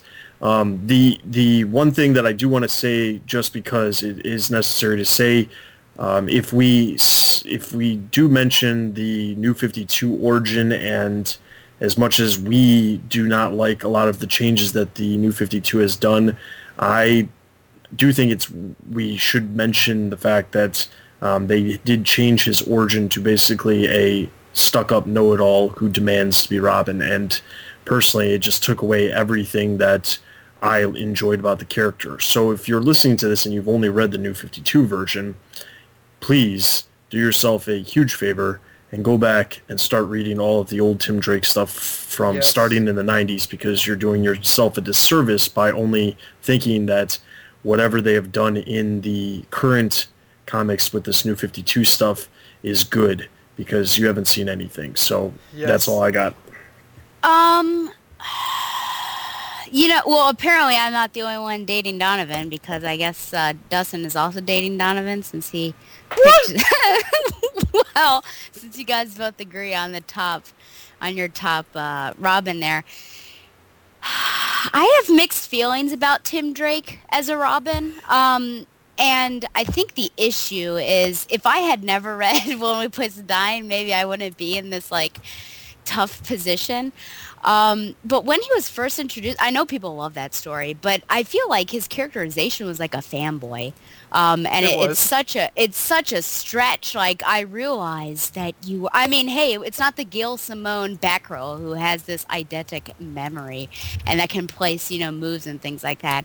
Uh, but you know, he takes clippings out and uh, you know follows along and everything. And he's very similar to Carrie Kelly in the fact that Batman and Robin really inspires him and, and he wants to be like them. So that's sort of a negative thing for me just because he wants Robin to get back with uh, Batman, uh, which I think is, you know, that's great. But just kind of this this kid that pops out of nowhere. I've been following you all along. I know every intimate detail about you. You know, that's a little exaggeration, but uh, it just seems like, well, who is this kid, and does he deserve to be a Robin? Now, I recently, you know, to prepare for this, I've I've read, you know, touch and go some Tim Drake stories, and I love his interactions with with different characters like Stephanie Brown and Cassandra Cain and uh, Dick when those things happened. So I read the uh, the the Tim Drake miniseries that that's got um, is his name Clyde and Clyde um, yeah, exactly. And uh, and Lady Shiva there, and I was really struck with how hesitant Tim was about taking up the mantle. And this was really powerful in my eyes. Uh, you know, just really second guessing himself, saying, "Do I deserve this? Am I ready for this?" And he has gone through so much training already. Batman himself is ready to say, you know, it's time to go on patrol with me. But he decides that he still needs some time on his own and he still needs to train and, and get ready for that and i totally respect that character and i think that this is the type of character that jason todd could have been because i think with more training not just taking jason off the street giving him this costume and saying let's go out i think with more training and really uh, getting in that physical and mental and emotional aspect would have made jason a better character I love that Tim is every bit as intelligent as Batman. I'm, I mean, I'm sure it's not equal, but I love that we finally have one that not only has um, sort of a, a smart mouth because uh, he has fun as well, but he's got his wits about him. And just like in that Robin miniseries, he's a great detective as well. And so I think definitely he's like a, a, a junior Batman. But I love that he still has his father intact and and uh, Drake, his father, definitely uh, has such a huge impact on him. And it really, the first story I must have ever read about Tim, and he's really obliquely related to it, was Identity Crisis. And even though I never, and I love that story, but even though I had never read Tim before that, I was really struck emotionally um, when his father, you know, was shot there, spoiler. Um, so, so that was rough, but I think it's great that they really cracked open the mold for Robin and created this new Robin character. And he's smart. Uh, he's really dedicated to what he does. He has a, strong family background, and that really influences his life. And he has great regard for Batman. And I think Batman, instead of thinking of him as his own son, uh, really respects him almost as an equal. Um, but I just wish, I guess, his origin wasn't like that, where it's, you know, I'm this little boy, and I remember sitting on Dick Grayson's knee, and you know, you need so. On, on, well, he does. Remember, there's that they take that picture with him in the at the oh, circus. Yeah. Um, so that sort of taints it a little bit for me. Uh, it, he's not my top Robin. I guess I'm shocking everyone. There was a bet going that Tim Drake would be my top Robin. I definitely, I think uh, in my heart, I really need to read his whole series, and I think that's certainly a, a goal of my life because I think that he is a Robin that we all should really get to know. And um, I mean, he was a long. He look at how long his series was. So there's definitely got to be something with that character. And and I only apologize to to Don, my beloved, and others that I haven't taken the time out to do that already.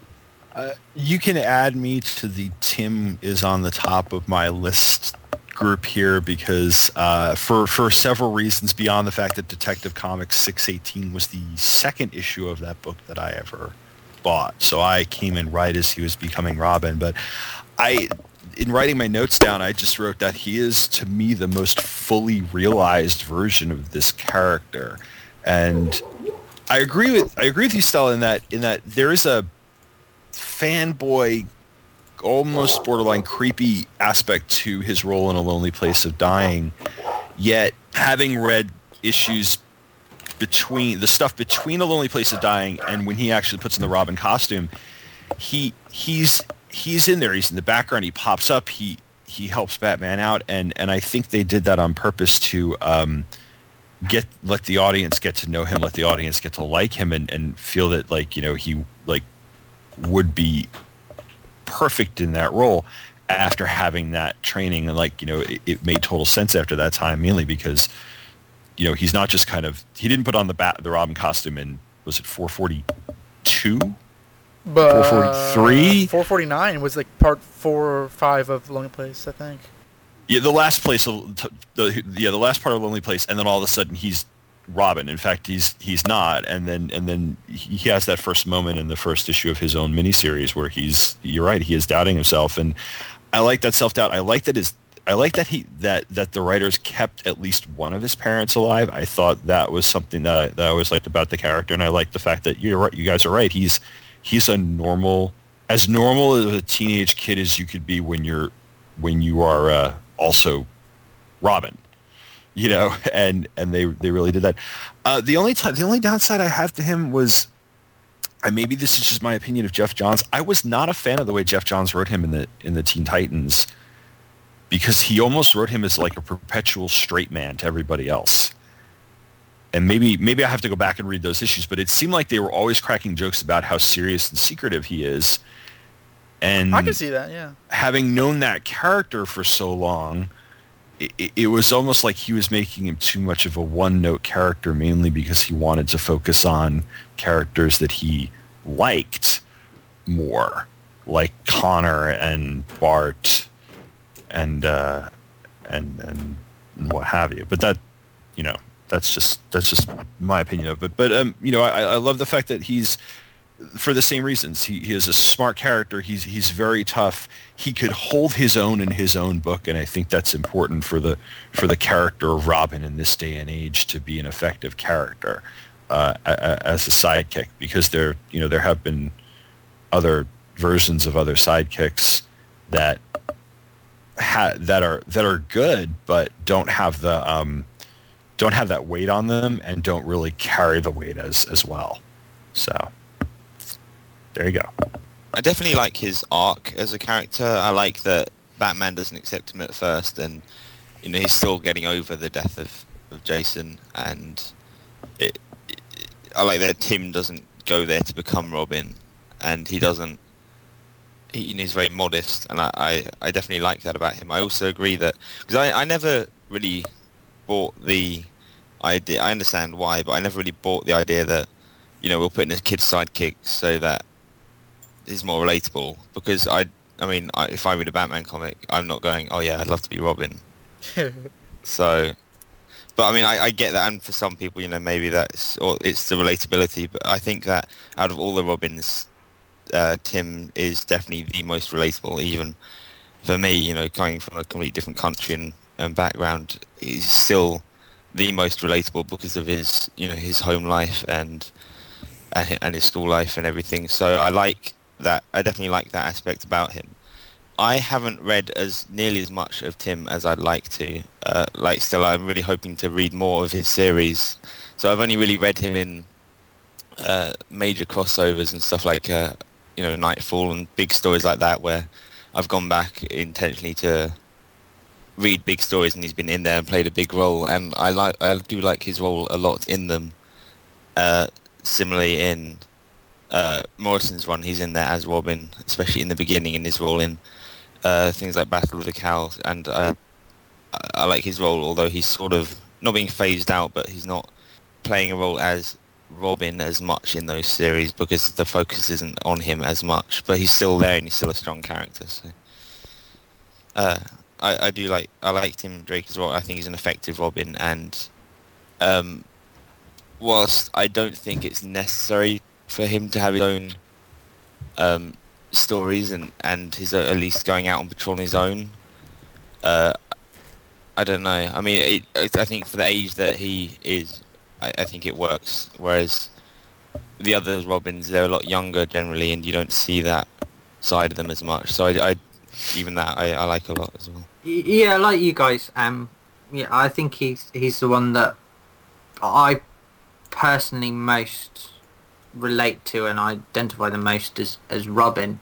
Um, and I think that really, to me, is what makes a Robin a Robin is whether you can identify with them and whether you see yourself in those characters. And I think ultimately that's what comes down to everybody's favourite Robin, and that's why Tim's mine because I do identify with him and I do kind of slightly see myself in his character, which and it's in uh, almost every story as well, which I think is interesting. So it's not always necessarily down to the writing. Maybe it's it's partly me bringing my own stuff to him, and and that's why I I like him. I think his arc as as well has always been very interesting. He is to me the one who's most like Bruce. He starts out not being like Bruce, but in the end, really culminating in the the end of Red Robin. He, you know, you see his the conflicts that he's having, and there's they're very very similar conflicts to to what Bruce has, and really I think that's why they're they're such a good pair together because they understand each other and they really know what each other's going through and how to deal with it in a way that to me I don't think Dick Grayson or Jason Todd really ever had with with the character. Whilst Dick Grayson had the, the same story, you know, the same origin story as Bruce or a very similar one, he never becomes Bruce or become wants to become Batman. Whereas I think Tim ultimately would would like to become Batman, and we see that in in Batman art, um, the Battle for the Cowl, where he puts on the Batman suit and goes out, and yeah, admittedly he makes a terrible Batman, but you know he's it, it's what he kind of wants to do, and he does what is needed to be done in his in his eyes, in the same way that Bruce does, and I think that makes a very interesting dynamic and a very interesting character. Um, my thoughts about Mr. Drake. I think he was the closest thing, and probably on purpose, to being more of an intellectual equal to Batman than the other Robins. Uh, Tim's stories always seem, to me at least, to focus on the mental aspect of things, thinking things through, and his detective work, which the other Robins always had times where they would solve a crime or something like that, but this was the first character where someone was put kind of on a pedestal with Bruce as as a detective. Um, the fact that Tim carried his own solo title for what 20 years almost by the time it started till the end of the Red Robin series is you know his ability to carry his own solo series is probably the reason we have Nightwing, Red Hood and the Outlaw, all these multiple type of Robin stories going on right now. I don't have a lot to add except that Tim was a very good Robin. I also much prefer his pre-new 52 reboot version. But other than that, I don't have a lot to add about Tim. Well, I hate Tim Drake and I don't want to talk about him, so we'll move on. Um, okay, no, that's not going to happen. Um, the first story I ever read with Tim Drake, where I knew it was Tim Drake, because when I was a kid, I couldn't tell the difference between the original costume and Tim Drake's costume because I was stupid. Uh, was there was that issue of Knightfall where Bane kidnaps him and like Bane ends up fighting Killer Croc and Tim's trying to untie himself. And like, there's a there's a scene later on where he's like, you know, like, calm down, Tim. He thinks to himself, I'm like, who's Tim? I thought this was Dick Grayson. But um, that sort of like kind of put me on the on the path to like start reading his series because I think his series is really, it's really um open to kids who are younger as well as kids who are older because it's not really written down for kids, but it's written at a sort of um, tone to where it kind of brings you into this dark Batman world in a very sort of like relatable light. I think Tim Drake, I think you may have said before that like is the most like grounded and normal of the Robins, at least in terms of like the male uh, mainstream Robins. I think now his legacy, now that he's Red Robin, has sort of been like you know the the smart detective Robin, and that's true. I think that the New 52s really really flanderized that to the point where it's over over the top and not at all like the character. I mean he's smart, but he's not a genius. And I think if he is like smarter than most, that he kind of worked at it. I mean, because he has a long history ahead of him, or in, in the back of him, I should say. Um, the appeal of, of Tim Drake to me is that like he's the one character that feels the most like he's real to me. He feels like a real person who, at first, yeah, Stella's right in that he was a total fanboy in Lonely Place of Dying, and I think that I wouldn't blame somebody who doesn't like that kind of character. Um, I wouldn't say he was a Mary Sue exactly, but he's sort of like you know he was written to be like us. Like he wanted Batman and Robin to reunite. He was basically like, like the like the readers writing in. But once he became Robin, he kind of shifted to this totally dif- different idea of a character who had a lot of weight on his shoulders and tried to carry the role as best he could while still maintaining, you know, a bright outlook on things. But he's, he's, he's sort of like in the middle. He's not bright, but he's not dark. He's young, but he's, you know, he's smarter than most kids his age. You know, but he, he makes his own mistakes and, you know, he gives into his anger at times. And to me, that feels very relatable and very I have a lot of fun reading his old, his older uh, his original series. Much of that is due to Chuck Dixon and how great he developed the character. But just there's a general. I mean, I like reading him in Batgirl. I like reading him in Young Justice. I like reading him in Detective Comics and Batman. And he's just he's the one character out of most of the Batman family who I really always find myself rooting for. And um, I love his costume. I wish I wish his costume was his main costume. I think his uh, one year later costume sort of like supplanted him as you know when he was Robin, which is a shame. Um, I remember Tom mentioned that on, on Taking Flight, and I agree. But like, I, I don't want to go on too much because it'll just be gushing. But like Tim Drake to me is just like the one character that you can always kind of look forward to as a character you can like, as opposed to a Robin you're reading about. And I think that's important in you know characterization in general. So plus his, his relationship with Dick is really fun to read. So um, yeah, he's uh he's he's a keeper for me. I I really enjoy him, like most of us too. Um, So that was uh, Tim, who was one of the longest running Robins uh, af- af- after uh, Dick Grayson, and from one of the longest running Robins to the least longest running Robin uh, is somebody who knows Tim and loves him very, very much. I was told stakeouts had donuts. Any sign of him yet? Nope.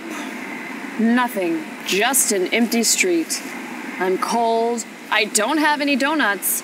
And I'm rapidly getting over this assignment. We both know that suit's insulated, so stop your yapping. No shortcuts. Stephanie Brown. Remember her? Yeah, she was around once.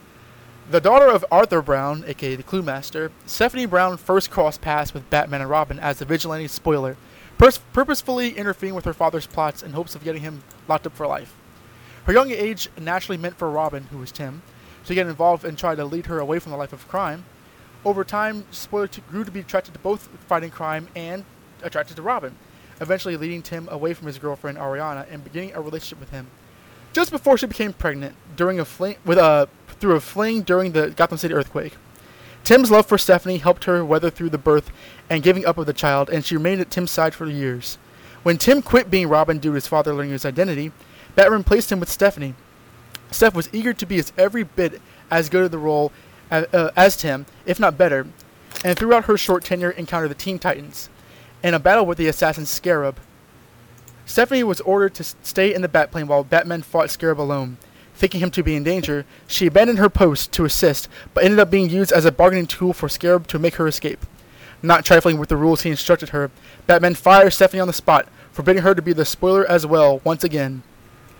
So that's pretty much her biography as Robin. Uh, she was really Robin for three months, not a week, like Dan DiDio says. So there's not much to talk about her, but it's a contention in the fan base that she was a Robin and should be counted. When she was presumed Mhm. dead, a lot of people really were upset that uh, she, she didn't have a uh, glass case in Batcave. So I- I, suppose some of this is how you kind of take the character, whether she should have been a Robin or whether she was worthwhile in the role, um, and what are your general thoughts on her. And um, we'll start off with Dustin. So I think that as far as Stephanie Brown as a Robin, I, I'm I'm just going to say this: she she was a very sh- it was a very short amount of time, but she was a Robin nonetheless. Um, th- her role as her, her importance as a Robin is, in my opinion, not very important. I think her role as spoiler is much more important. So when she died, it's not as if they should have had a case with her Robin costume in it. They should have had a case with her spoiler costume because that was the role that defined her. Um, and I think I, I, I imagine there's not many people who would disagree with that statement because I don't think that we would need to see, you know, her in her her, or her Robin costume in the ca- in the cave in a memorial case. But nonetheless, I think that um, the character herself is an important character, but her time as Robin was just, you know, a, a very short story that someone wanted to explore, and that was it. Oh, Stephanie. Um, I don't think Stephanie was a Robin. Blasphemy, blasphemy. So she had, she wore the, sorry, she wore the costume for 50 days, basically. Wait, Yeah, yeah. because she was in that, she was writing the journal, and I think like 49 was sort of that last day. She wore the costume for 50 days. Uh, in, in my opinion, I think she was, you could either say that she was Steph Brown that time, or she was spoiler. Um, and she worked her butt off. So I, I do, and I love Stephanie. People, please, please do not hate me for this. I love Stephanie, but uh, I, I don't think that she was Robin. The bad thing, the unfortunate thing for the character is that Batman was basically spoiled. Uh, hey. Uh, Batman was spoiled by uh, by Tim. You know, you've got this like great Robin, and then he decides that um, he's going to be sort of the dutiful son, and he's not going to put his life in danger anymore and worry his father sick, and so he he goes off, and and so I, mean, if you read those three issues, Batman the entire time is comparing her to Tim, saying, you know, Tim could do pull-ups with more weight than that. You think holding a handstand for two hours is a lot? Tim could be, I mean, it's like Tim this, Tim that. It's, it's so terrible. Um, and, and just, I mean, gosh, I can't believe she lasted that long. And perhaps it was, you know, the, uh, like reverse psychology trying to really get her to to be this this uh, great character. Um, and she i mean she pushes through and everything so hats off to her. But i don't think he ever had it in his mind or in his heart to ever let her have that mantle. I, I think that I don't know what his reasons were for like having her or going along with that for whatever time, but I in his heart and mind, I don't think so. And when you see her running around, she doesn't really run around, I think, like a Robin normally does. Um, like I, I think it's just Stephanie. Like I just see through the mask completely. And I, you know, I can't wait for um, the Batgirl discussion, and it's going to be really hard on my heart to go through some of the Batgirl stuff. But that's when the character really came into her own, was when she was Batgirl. Um, so, gosh, yeah, I, I, I don't think, you know, she wore the costume, but I, I don't think she was she was ever Robin. But it's it's sad that, you know, she's gone from the the DC universe as it stands now. The, the vigilante temp service that Batman used to hire her made him pay her the full amount of money. Stelly made him sound like made her sound like she was a rebound. Uh, I mean, th- th- that's kind of what it is, though. no, I, I agree with you. I was just sitting there thinking, wow, she is a rebound. um, I you know I, I I always liked her more as the spoiler, and and then having read some of her Batgirl stuff, um, like her more in that role. I, I do think that she I would counter him on this list just so that we could discuss her. Um, but I feel that her being Robin was more of a plot device than it was actually putting somebody new in the role. So I don't have a whole heck of a lot, but I, I, I do like how fun of a character she is in whatever she, whatever costume she has on. I've always liked her, um, whether she's spoiler Robin or, or, or Batgirl, because she's she's fun, she's resourceful, she's pretty smart, and she's uh, she also is is very tough and maybe a little too impulsive or what have you. It's almost like she took has a little bit of Jason and a little bit of of, of Tim in her, Mm-hmm. um, and uh, you know, in her personality. And I think uh, I think that very very much works. But you know, I can. She could have never been Robin, and I would still would have liked the character. I, I think I find her enjoyable as Robin, and I think she adds something to the Robin character, but not to the Robin legacy. So when she's now that she's not being a Robin anymore, I don't think that we've lost some great part of Robin or Batman's history. Um, uh, like I said, I liked her in the role, and I thought she was fun. And like Tom was saying, I think that she is fun in whatever role she's in. I think she peaks at Batgirl. Um, but yeah, as much as I, I liked her in the role, I, I you know, if they'd made more issues with her, more stories, and maybe one's more specific to her than than just having her in as almost just like a here, look, we got a girl Robin, check this out because I mean, you know, it's on the front cover and everything, catch people's attention. But uh, I liked it in the role, but I'm, I'm, you know, I'm disappointed that she's not counted as a Robin now. I'm more disappointed that she's not in the new 52, but I'm Yeah. disappointed that she's not been a Robin. But uh, that's more just me wanting all of continuity to be the same than it is, you know, that she added some great thing. I think the worst part about her being uh, Robin similar to what Stella was saying earlier, and I, I found this with a lot of the Robins in that they all kind of can disagree with Batman and and, and get away with it. Uh, apart from Jason, you know, who's always getting shouted down for disagreeing with Batman, and then Steph just out and out gets fired straight away. I agree with Joe. I think, um, you know, we can count her as a Robin. She's worn the costume, um, and, and that definitely makes her a Robin. But, like he says, she doesn't really add anything to the legacy. She does, uh, as and Thomas said, all her growth in Batgirl and a spoiler, and I think that that's where you could definitely count her as as a major major character. Yeah, I um, I, I kind of agree. I mean, her time was so short that you know, just as Robin, we don't get to see a lot with her. I did think the story they did with her in Detective Comics, where sh- where her and Batman go after Oh, yeah. Zaz, I think that's actually the coolest part. I know there's a three part in Robin itself, but the Detective Comics story actually feels like she is an actual Robin in that story.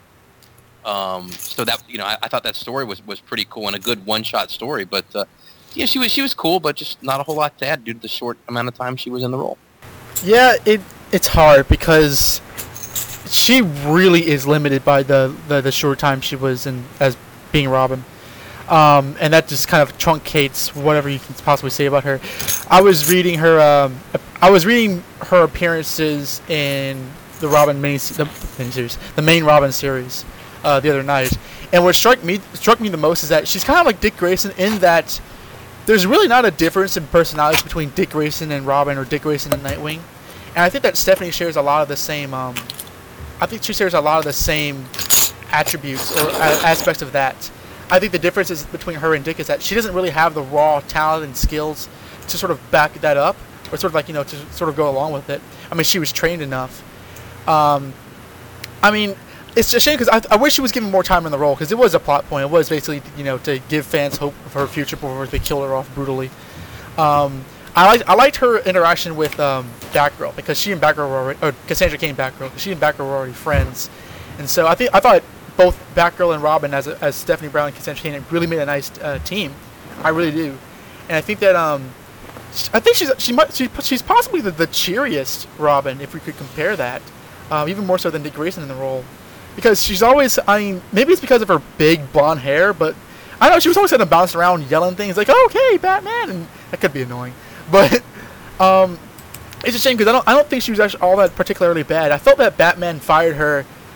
I don't know what's going on in Batman's head. Uh, Bill Willingham's Robin run, I don't really like, but um, it seemed to me that Batman was really kind of like trying to re- uh, replace him, but eventually got to the point where he couldn't really mess with her anymore.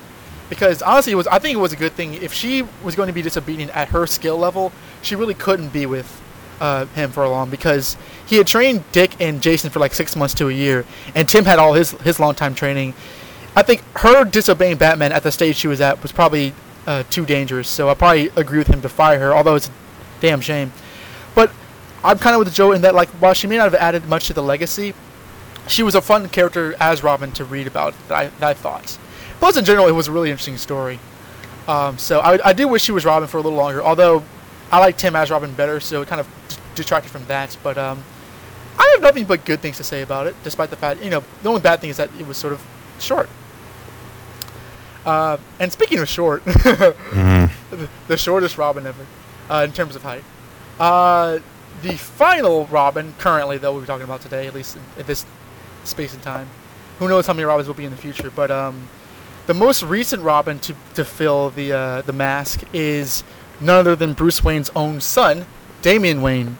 Okay, so this episode, this episode unfortunately is a memorial episode because um, Damian uh, has now passed on due to uh, events in Batman Inc.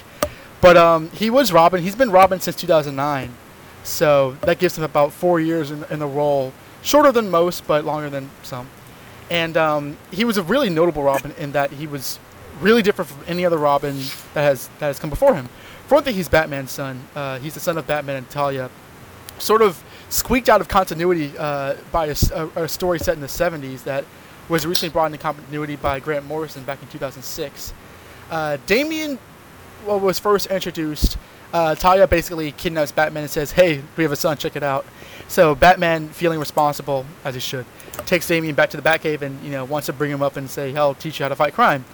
But since Damian has an upbringing uh, through the League of Assassins, he's extremely uh, disagreeable. Um, he wants to fight Batman. He wants to replace Tim, so much so that he beats him up and steals Jason Todd's costume. And um, for months and months, or at least a couple of years, he is basically the sort of anti-Robin. It's not until the events of Batman R.I.P. and Final Crisis where uh, Tim Drake, who thought that Bruce was alive, decided to travel the world to figure out where he was as Red Robin, and Dam- uh, no, Dick decided to bring in Damian and train him as Robin. So by that time, Damian was the official Robin. Eventually, Bruce returned, and uh, Damian would work with Bruce once Dick became, became Nightwing again, and that was explored through Peter, Pete Tomasi's Batman and Robin run, uh, which developed Damian a lot. And essentially, Damian is known as, as the if Jason was known as the angry Robin who died, Damian is sort of like the violent Robin who could who could very well have been evil. Um, he also had an alternate storyline where he may have eventually grew up to be Batman, although we'll see how that turns out. And um, he was sort of a ball of fire. He kind of divided fans, I think, even more so than Jason. Some really loved him, and others really didn't like him. But uh, who cares what they think? We're going to be talking about him now. So the fifth Robin and the um, the most recent Robin, Damian Wayne. What do we think about him? Damian Wayne, he's a character that I think most will agree uh, we we had to grow to appreciate and even in some cases love because this character when he first was introduced he was basically there's no real other way to put it. He was a douchebag. He just was. And the thing is that by basically Batman took him in knowing that he was rough and he was you know because he was under the tutelage of Talia for his entire life he was going to basically be met with a very very hard um, test. He was going to be he was basically going to be tested to see whether or not he could actually, you know, not I I don't know that I would say control, but figure out a way to convert maybe Damian over to the side that Batman's on and not the side that Talia uh, basically raised him to be in. And I think that the character for the longest time we all hated the character. He was a character that everyone was just he was like the anti-Robin as far as basically being the exact opposite of what you would want Robin to be. He was basically a Robin only because he was the son of Batman um, and or son of Bruce Wayne, and in turn he just kind of took over the role, shoved Tim to the side, and basically told everybody else, "You're a piece of crap, and I'm better than you, even though I'm only 10 years old." And nobody liked the character. And then basically time progressed and slowly from the stint that Bruce Wayne was no longer in this time period and he was back in time trying to travel his way back and Damian teamed up with Dick Grayson, we slowly started to enjoy the character more and more and more. Uh, fast forward, Bruce Wayne comes back and basically we see the growing pains between the father and son um, that we really didn't ex- that really wasn't explored that much during the the first introduction of Damian because everything with Batman jumping through time uh, happened very almost within you know a very short period of time from the time that he was first introduced to Damian. So there wasn't you, there was the growing pains between the trust issues and things like that. And honestly, Peter Tomasi he really took the character and really gave the character brought that character to more of the lovable status as far as like being a character that we could actually appreciate, which I think in my mind did Grant Morrison even a hu- did Grant Morrison a huge favor by actually doing that because Grant Morrison ultimately kills uh, Damian who he created in continuity, but at the same point Peter Tomasi was the guy who basically made this character appreciated by fans instead of just being the douche that Grant Morrison created. So I think that uh, this was a good character. Um, who knows whether or not he'll stay dead? My bet is that he's not going to stay dead. Even he might stay dead for a couple years or so, but I'm sure at some point he will be back.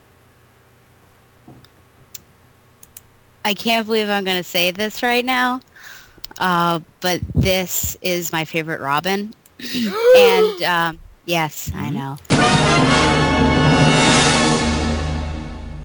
It's all And, about timing. um, it's all about timing. It's um I mean Donovan can attest like how like I w- I've been an emotional wreck this entire week and uh, it all is because like my stupid coworker told me did you did the news CNN said that right Robin's going to die and I'm like is it Red Robin? Do you mean Red Robin? Like grasping for straws? He's like, no, Robin. I don't know. People don't know where I work, whatever. But uh, you know, I come home after like working out, and like I'm thinking to myself, I'll be okay. Well, of course, I Google searched it after that, and I saw that it was going to be Damian. So I come home, and you know, after my workout and kind of getting ready, and I say to myself in the kitchen, I'd be okay if Tim Drake died, but I don't know what I'm going to do now that Damian's dying. And this was like, well, my world literally like went like capsized uh, from this revelation. I think if this hadn't happened, I don't know if like it ever would have been pulled out of my heart. And, and I think my, I, I guess Dick would have been my, my top Robin here. Um, I was among those people that uh, said, you know, this is what a jerk. What a jerk. I mean, even with his like wanting to kill Stephanie, and I remember that scene where like they're they're eating in the cave after you know they've really had it out, and of course you know Dick was a bit of a jerk as well because um, he was making her run through the gamut to see if she could prove herself as Batgirl because he didn't accept her at first so everyone's got their their jerkish moments. But i remember um alfred saying don't worry miss brown you will uh you know i took all of his knives away and he said you know only the knives you know about alfred. Um so i mean that's the one that we we like closely associate with. Um and i i really like to think that part of a, a, lot of the character has really grown in this Tomasi run for sure. But I think a lot, some of that growth certainly came from uh, the Batgirl run because Batgirl was able to really take him out of this like assassin mode and show him what is it like to be a kid again. And you know, you saw her taking him to the the bounce house and of course he's like why why the devil are you making me do this? Uh, but you know just pulling him out of that uh, which i think is great. Um, why do I love him so much now? It's so weird. We saw all this angsty stuff, and, and me being the female on the podcast was the one that was really sticking with it and saying, you know, this is realistic. This makes sense. I, I, I like how this is going. And, you know, going right back to the beginning, the top of the hour, or, or two hours, I guess, of this podcast, I said that, you know, who Robin is. Robin makes Batman grow. And I think the best Robin is going to grow as he makes Batman grow. And I think no other Bat, no other Robin attests that more than this Robin, because Batman had his issues as well with the son. Like I have a son, I didn't know about this. I can't really open up to him. He's like a biological son. I've had all these other people and I've lost them. Can't really do it but he's like really pushed him and it's something that i feel like we've never seen before and it, it all came down i think to nobody because he was not telling damian anything about who this was. He was just pushing him away the entire time and then all of a sudden he started making that tape and really relating all this information. And i think because of that Batman has become more open uh, with certain people of the team. I mean, it, it's touch and go whether that happens or not. But I think he's also become a more loving person than we've seen before. I, I think that he's really, he's a, an altogether different Batman, in my opinion. And I think that Damian is the reason why this has happened. I also really respect Damian because he is fighting so hard against his blood, against his nature, his upbringing. And I mean, as you know, I'm, I'm just going to throw this out here. I know that some people are going to be turned off by this, but as a Christian, like I, I am constantly like fighting against like the desires that I want and, and what I know to be right. And, and it's such a fight. It's so tough.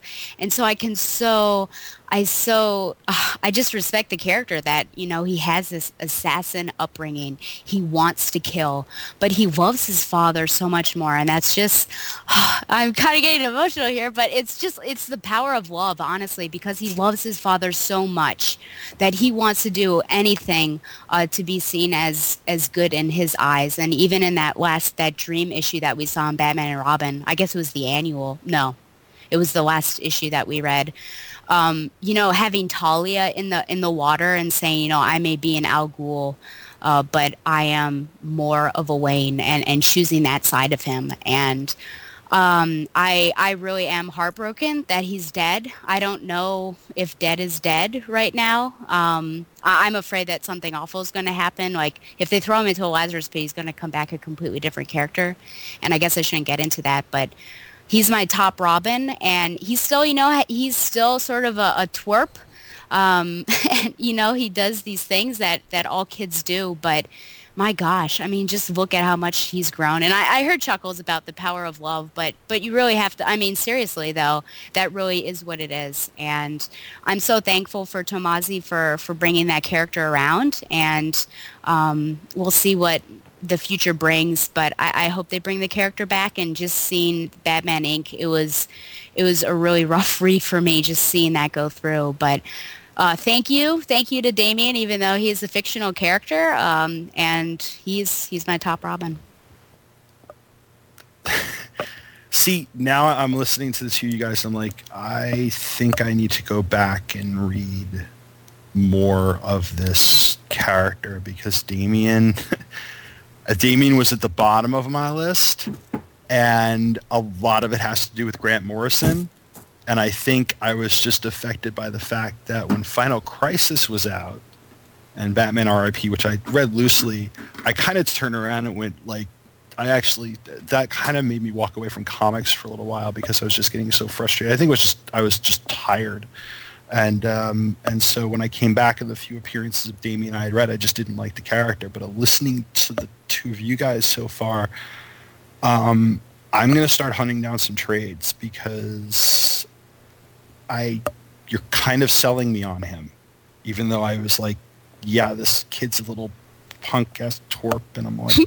you know, you little, you know, I'm trying not to curse, um, but basically, uh, because because it could be an interesting na- dynamic. I had read a few of the few of the stories here and there where he was Robin when Dick was Batman. I thought the dynamic was really good because I like because it was almost like it had flipped. Dick was a little bit of a a lighter. He wasn't like lighthearted Batman, but he was you know, where Batman's usually the serious one and Robin's usually the light one. It, it seemed a little bit, a little bit more reversed than, than Mm-hmm. usual. So, I, I'm just gonna, I'm gonna plead the fifth, and I'm gonna, I'm gonna, I'm gonna go, I'm gonna go back and I'm gonna reread this, and and and so you guys, uh, you definitely stated your case, and and I think, I think, uh, yeah, I, I'm, I think my opinion might change. See me in a in a few months. I'll let you know. I love Damian, and I know you shouldn't normally say that about ten-year-old boys, but I don't. um, I like a lot. Damian was the first Robin that I read. Um, I came into comics in the middle of Grant's story. That sound like I know him in the middle of Morrison's story, and at first, I mean, I, I didn't know what was going on, so I picked up Batman R.I.P. The end of that, it goes, "I'm Batman's son." I'm like, "What the hell is going on?" so I go, I go back, read more issues, go forward to uh, Batman and Robin, read him, and I don't like the character at all. I think he's he's rude, he's arrogant, he's he's beating up other Robins, he's beating up Tim.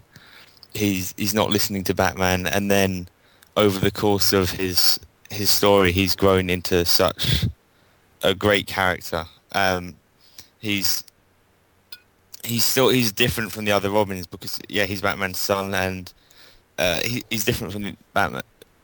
He's I mean he's Batman's son. He's like there was that dynamic of when he's with Dick and and he's like the slightly darker and Tim's lighter, but it's different to Jason because he he still restrains himself for the most part at least, and um, sure he go he goes out of line sometimes, but he always brings it back, and I I love that he has that closer in a way he has a closer relationship to Dick than he does his father because of uh, the events after Final Crisis, but then he's still always trying to please his father, and that's why I was so disappointed when New Fifty Two came around and and he was being written so differently, like back to how I didn't like him when he's just being written as really uh, standoffish and he just you know deliberately goes against everything that's said and argues all the time, and then once again we've he's been written up to that point where you know he all he wants to do is please his father and be the best Robin that he could, and now he's gone. but uh, which you know bitterly disappointing, but.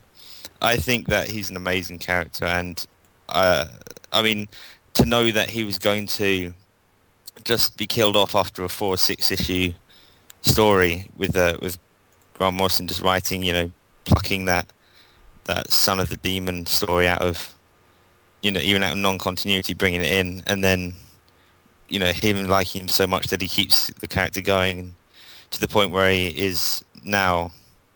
I, I think is a testament to the character that the, the writer is so uh, pleased with the way that he's going that you know he wants to keep him in, and he's uh, so many people like dislike the character, and he's grown into such a popular character. So I, I think he's a fantastic Robin. Um, like the, I believe it's the Fugees that said it best. Um, that Stella was uh, strumming her pain, my pain with her fingers, singing my life with her words. Killing me softly with his thoughts. Exactly. I, I I couldn't express um, my reaction to Damian um, death and, and how I feel about Damian any better than Stella said it. So I'm I'm not going to bother. Um, but I will say um, that I think I don't think he'll be dead um, for that long, or hopefully not, because I I, I desperately hold uh, issue six six six in continuity, and that says that Damian makes a pact with the devil, and frankly, the best way to make a pact with the devil is to die. So I, I hope he's coming back. Um, my parents always told me to don't say anything bad about the dead. So I am just going to say that uh, I do like Damian, by the way. This is a bit of a joke more than anything else. Um, I do think he worked a lot better with uh, with Dick Grayson, though, to be totally honest with you. I don't think he worked as well with Bruce. Uh, I think I couldn't co-sign any harder on something that Dustin said that Peter Tomasi really made him a much, much more likable character. If Damian had got killed off three or four years ago, just think, would anybody really be having this reaction to him? The answer is no. So that's all I got to say about Damian. You know, it's interesting because, uh, like, kind of like Jason Todd, there were sort of multiple Damians. Uh, before he became Robin in Morrison's Batman run, he was sort of like you know just like another. He was sort of like a foil, like a side character who wasn't really into the the main story as much. But once Batman and Robin started, and people were focusing on him more, it's sort of like I remember when Batman and Robin started, people were like, "Oh no, why did they have to make Damian Robin?" Personally, I never, ever, ever hated or even really disliked the character. Uh, at the same time, I don't have the great love for him that uh, Stella and Joe and Jon do. That's not to say that I don't just flat out don't like him, but it seems that, it seems that Damian kind of like got to uh, their souls in a way that um, I'm not sure. I don't know what it is, but like I wish I could kind of like really be as effective. I mean, maybe it's because he's been around for kind of a short time, and he was only been Robin for like three or four years. But uh, there's a lot of good with Damian. I I will say, I do really like his character, the the son of Batman, who starts off being bad, but eventually works his way to being good. I, I like the, the the aspect of his development that Dick Grayson really got him to start enjoying, you know, crime fighting on a more traditional level, to stop killing people. Um, but the Tomasi run really is like one of my favorite New 52 titles because it's so emotional. And I was hoping so much when Bruce was Batman again that he and Damian would work together. And I'm getting my money's worth each and every time for that title. Um, it's interesting because Damian is really like the real kid Robin that that has existed. I mean, you can debate pre-crisis whenever you want, but like he's really like the only like you know non-teenage little boy Robin that's running around. But it's totally justified because he's an assassin, and or he's trained to be trained by ninjas, and maybe I think that that adds that I think that gives uh, his bad attitude a lot of uh, you know. It, it kind of excuses it, but like his development really makes the character a lot like Tim Drake. I think that his relationship with Bruce and Bruce and Dick are fun. I think that uh, his relationship with Tim is funny. I, I like the fact that Tim has sort of a, a younger brother that he doesn't really like. But just for Damian himself, I like the idea that, especially the last the last year of Batman and Robin with like you know the annual, and him saying like you know I'm Batman and I hit kids and like he's a funny character mostly. I mean I think I've, found a lot of fun with him more than you know just like taking him or dis or disliking him. Um. I'm not going to talk about his death as much as, as we will uh, as as as I might on the comic cast, but um, I, he, he's a he's a he's a really good character, and I feel bad because I think that he he's not just a creation of Grant Morrison. He's a fixed part of Batman's universe now, and I think that he's a worthy bat- addition. He's not somebody who could, you know, you could take or leave. I think he really works well in the whole Bat family, and it's a shame. It's a shame to have seen him gone, but um, and I am going to miss him. He's not he's not my least favorite Robin, but he's not my favorite Robin. But I think that when he was here, he really did add uh, a much needed spark to the books, which which haven't been. It, it had, he had a kind of an edge that the books didn't have for a few years. And I think that uh, he really made a good impact on uh, his time here. Good job, kid. You think you're gonna stick with it? Yep. Gotham needs a Batman, and Batman needs a Robin. Young Damian rose above great tragedy and proved that his father lived on through him.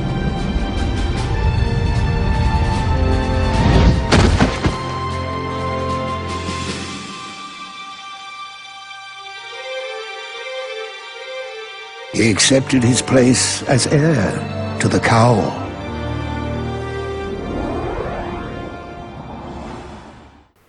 Well, without further ado, let's let's give our ratings.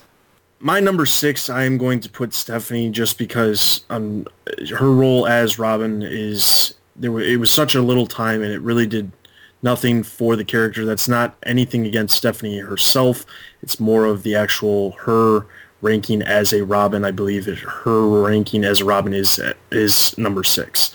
Number five, I'm going to put Carrie Kelly specifically because Carrie Kelly um, even though she, in my mind, is a very memorable character for her role in Dark Knight Returns, it is still a very small role um, in a miniseries, and she hasn't really carried into current continuity in any way, shape, or form. My number four, I'm actually going to put um, Jason Todd. My number, my number four, I'm actually going to put Jason Todd uh, specifically just because I don't really. He, his his time as a Robin um, as as much as it adds to his mythos and his eventual um, growing up and becoming Red Hood, I don't think that his time as a Robin was that great.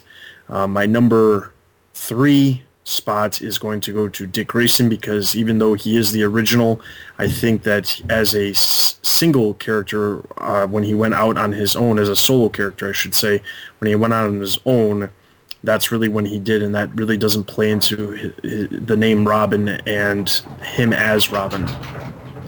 My number two spot I'm going to give Damian because I think the character in general has given a something that has never really been explored with any of the other Robins, um, despite the fact that Bruce has adopted numerous of these other Robins. I think that Damian added something, especially with the father-son relationship, that was never really explored before. My number one spot goes to Tim Drake because I still, to this day, will always feel as Tim Drake was the epitome of what a Robin should be as far as, because he is the epitome of what a Robin should be as far as uh, giving Batman that emotional support, but also being a character that can hold true on his, as a solo character while still being a team player with Bat, still being a team player with Batman. Okay, Stella. Okay. Uh, my number six is going to be Stephanie. Um, and I love Stephanie. I think I'm going to get some haters now saying that I, I, don't think she was ever Robin, but I think that um, more than just putting on a costume has to make the character. And I think that's, I guess, a discussion for another time. But, you know, could I put on something and go around and say that I'm, you know, I'm Batman? I, I, I don't know if I could do that. Uh, but I, I think she doesn't get a fair shake. I don't think Batman. I think it was kind of cruel of Batman, to be honest. Uh, I just don't think he ever intended having her as as Robin. And to basically again it comes down to this disobeying thing but she doesn't do it vindictively. She's like really worried for her mentor and she goes to help him. And and I just don't understand you know. I understand they're putting their life in danger but they're trying to help you. Why can't you get past it? But hey she was fired. Uh, Jason and Carrie Kelly very close but I'm going to put Jason number five um, I, I also think he gets kind of a, a bad a bad rap. Um, I, I, think he's a pretty cool Red Hood character, not currently in the 52, but I think he definitely had an awesome re-entrance into comics with Under the Red Hood for sure. And he's basically Batman with, with no holds bar, you know. Um, I mean, his his ideology makes sense. If why are you gonna? There's this revolving door in Arkham, Batman. Why are you gonna basically take Joker, put him in there. He's just going to come out again. Why not get rid of him? It does make sense. He's just a bit too hardball, um, and not the you know not the best Robin, but I think he just follows just like Stephanie. He follows an awesome Robin, Dick Grayson, and I, I don't think he got as much training as he should have. Um, just like Tim he had so much training. I think if he had more, um, that he would have been a better Robin. Carrie Kelly, I, I think she's a fun character. Again, I don't really understand why Batman takes her in so quickly, but once she's in there, I think that she's fun, and I she's definitely like a Stephanie Brown for me. Um, just not only thinking of it as a duty, but definitely having fun with it as well and, and enjoying helping people and helping Gotham City. So she's good. Uh, Tim and Dick, this is this is a tough one as well. They're pretty close for me, but I'm going to put Tim as number three. And the main reason is more my ignorance, I think, just not having as much experience with the character. And like I said, his, his really coming into comics uh, with uh, Lonely Place kind of tore down the character a little bit for me, just, you know, seeing him in that manner. But I definitely, you know, if, if there's anyone else out there that um, is looking to get into Tim Tim Drake reading, I, I definitely suggest maybe not looking at Lonely Place until after you actually get sort of the heart of the character because there is so much to explore there. Uh, just like Ed said, you know, definitely a mental uh, equal to Batman, and I just love how dedicated he is to training and really being ready to take on the role of Robin before um, doing it. Dick, I, I think just because I mean he's the original, you know, and and I love and I'm I guess most experienced with him just because I've read him so many times side by side with Babs, and I, I love that even though he's in the Robin costume, but he's out there on his own and he's really making himself um, into a man, into a great hero. And it was great to read him in uh, the 70s in Batman Family, and I'm still reading him.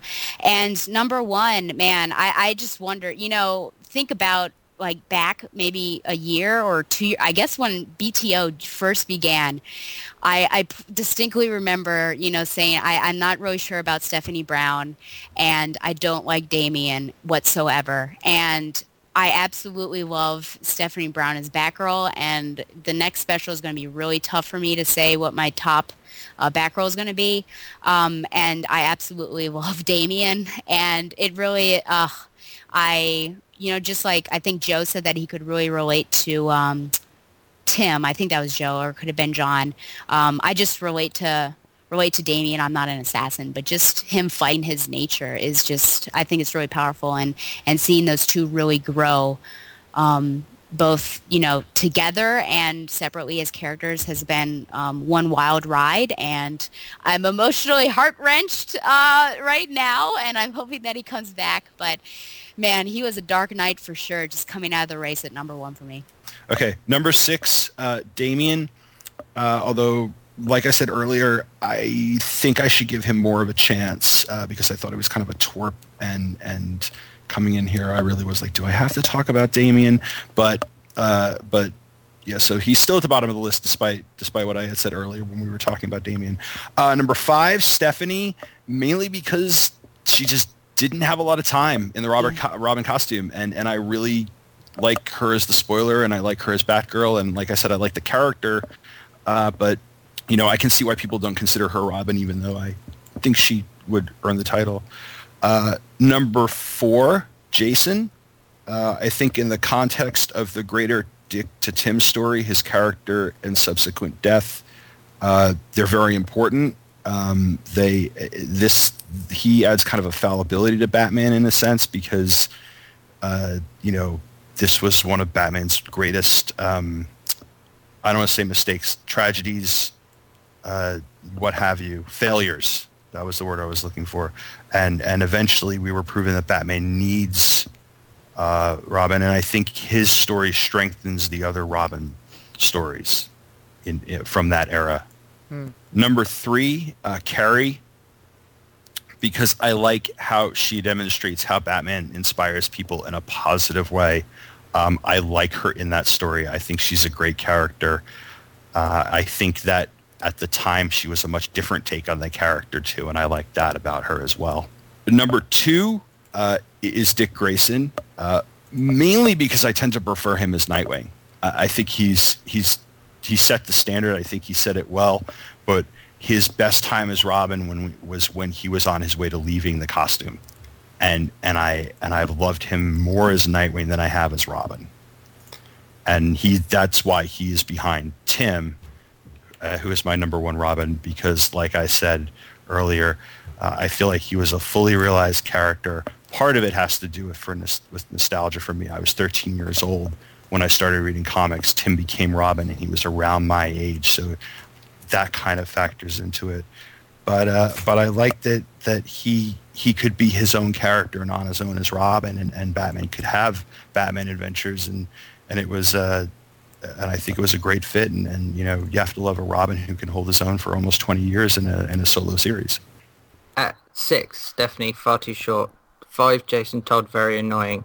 Four, Carrie Kelly is okay, but not great major issue. Three, Dick Grayson, meh. Two, Damian, I love it. I love the character. Number one, Tim Drake, the Robin that I relate to and always will and absolutely love.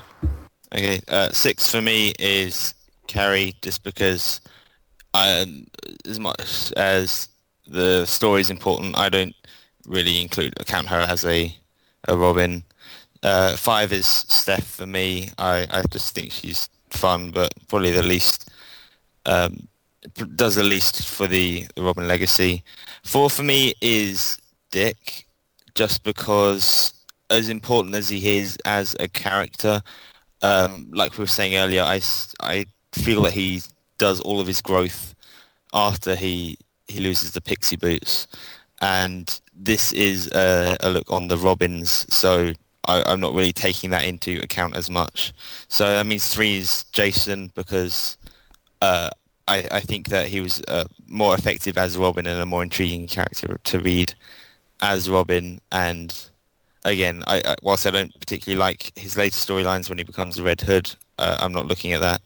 Two is obviously just going to be Tim. Um, I, you know, he's he's a great Robin, and he plays off of Batman so well. He's probably the most like Batman. I love the relationship that they have, but one has to be Damian just because of everything I was saying, I think he's just an amazing character, and um, for the story's sake, uh, I hope that he doesn't come back straight away, and I think that would leave it with more effect, as sad as it is. But you know, I kind of see him as Morrison's character, and I know that Morrison is open to people uh, writing his, the characters that he creates, but I hope that they let it be for at least a few years for it to really sink in and and to mean something if they do bring him back. And I hope it's not just going to be the same as uh, same as uh, Jason and even Steph.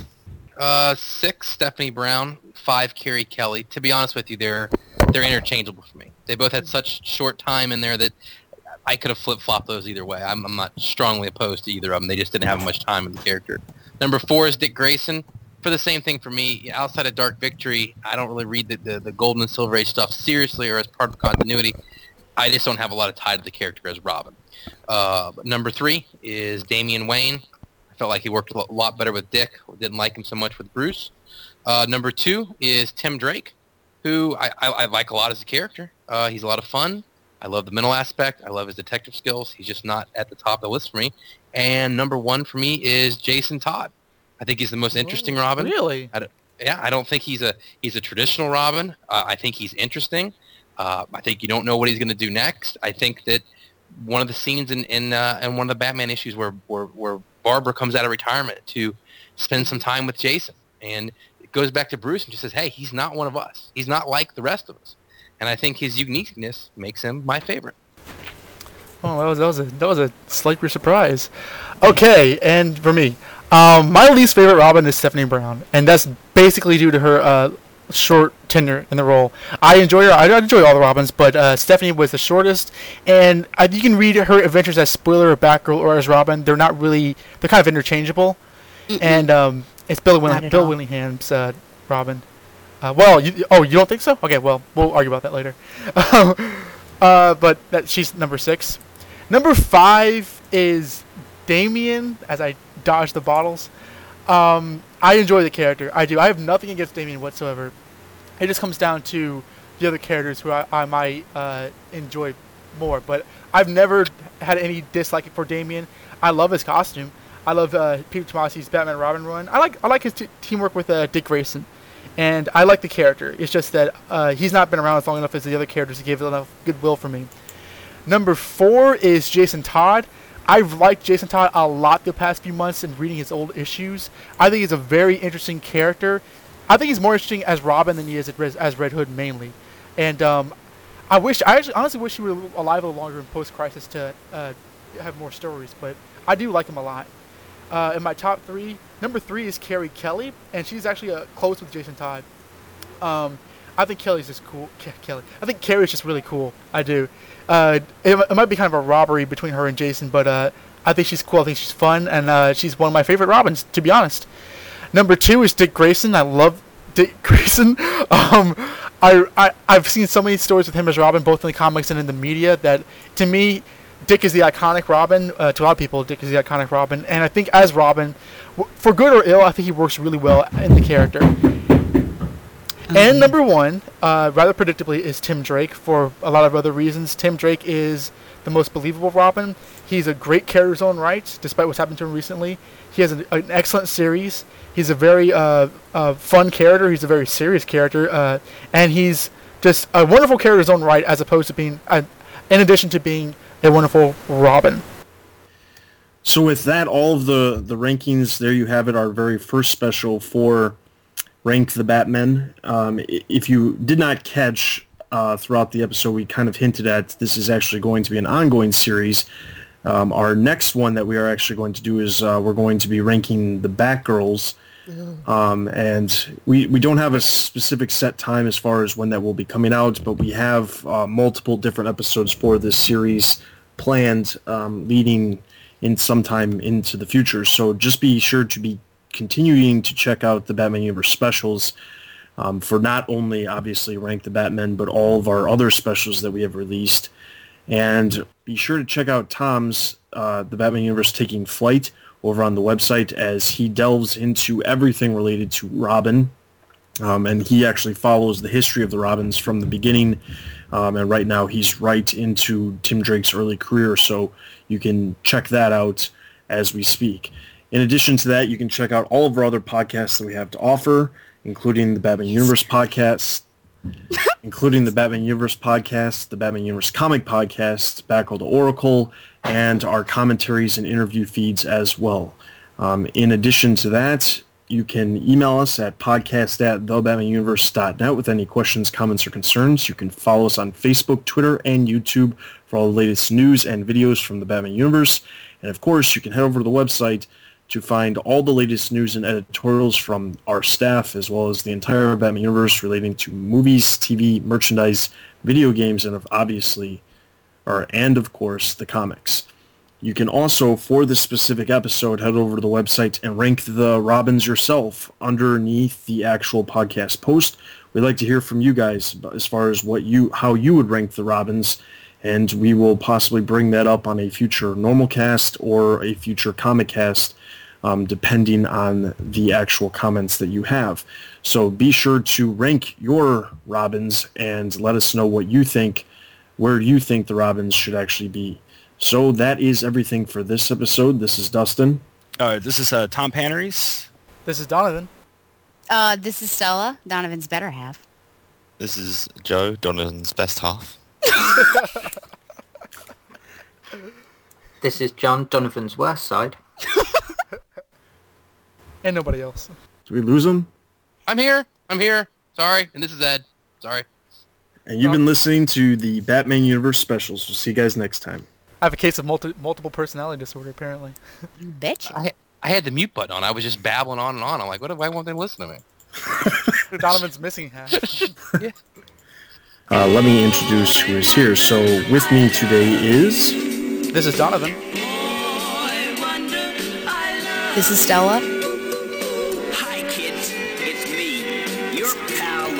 This is Ed. This is a great start to the show. I'm, I'm, I'm waiting for Joe and then me. That's right. All right, here's what we're going to Tom was going do. Don, Stella, Joe, Jon, Ed, and then I will introduce Tom. Sounds good. All right, let's try this again. That's You missed out a you missed out a pretty crucial element of that story, in where uh, the Joker orchestrates the whole thing. Yeah. Yeah, that, that's when we edited out of the podcast. Opposed to a mask. Yeah. From her?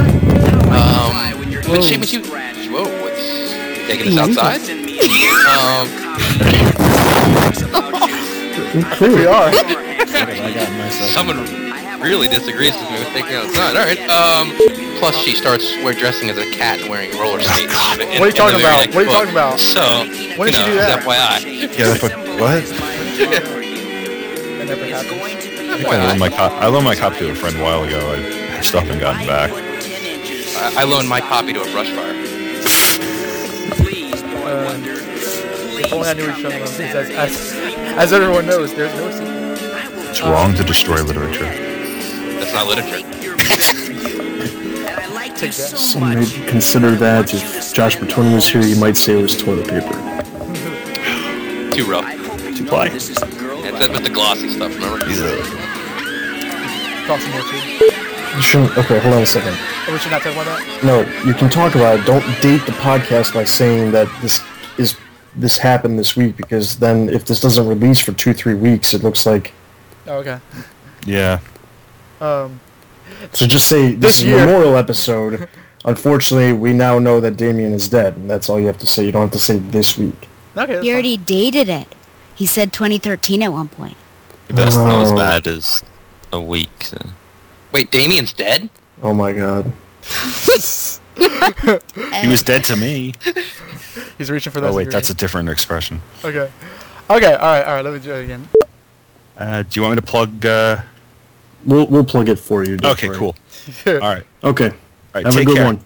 Thank you. Bye. Still gonna plug it. Bye. He really made a good impact on uh, his time here. Yeah, I, I, I don't know who's vibrating either. But uh, It's me. It's my wife. Because I told her I was going to be done at 4:30, and she was supposed to be going somewhere. well, without further ado, let's let's give our ratings. His uh, character really added something that had never really been explored. Here it comes. I told you. Here it comes. Mom said. oh gosh. I knew it was coming. I'm so sorry. Yeah. Yes. What's up? Can you sit here and be quiet? Hey. Okay. Just sit here, okay? Hey. Hmm.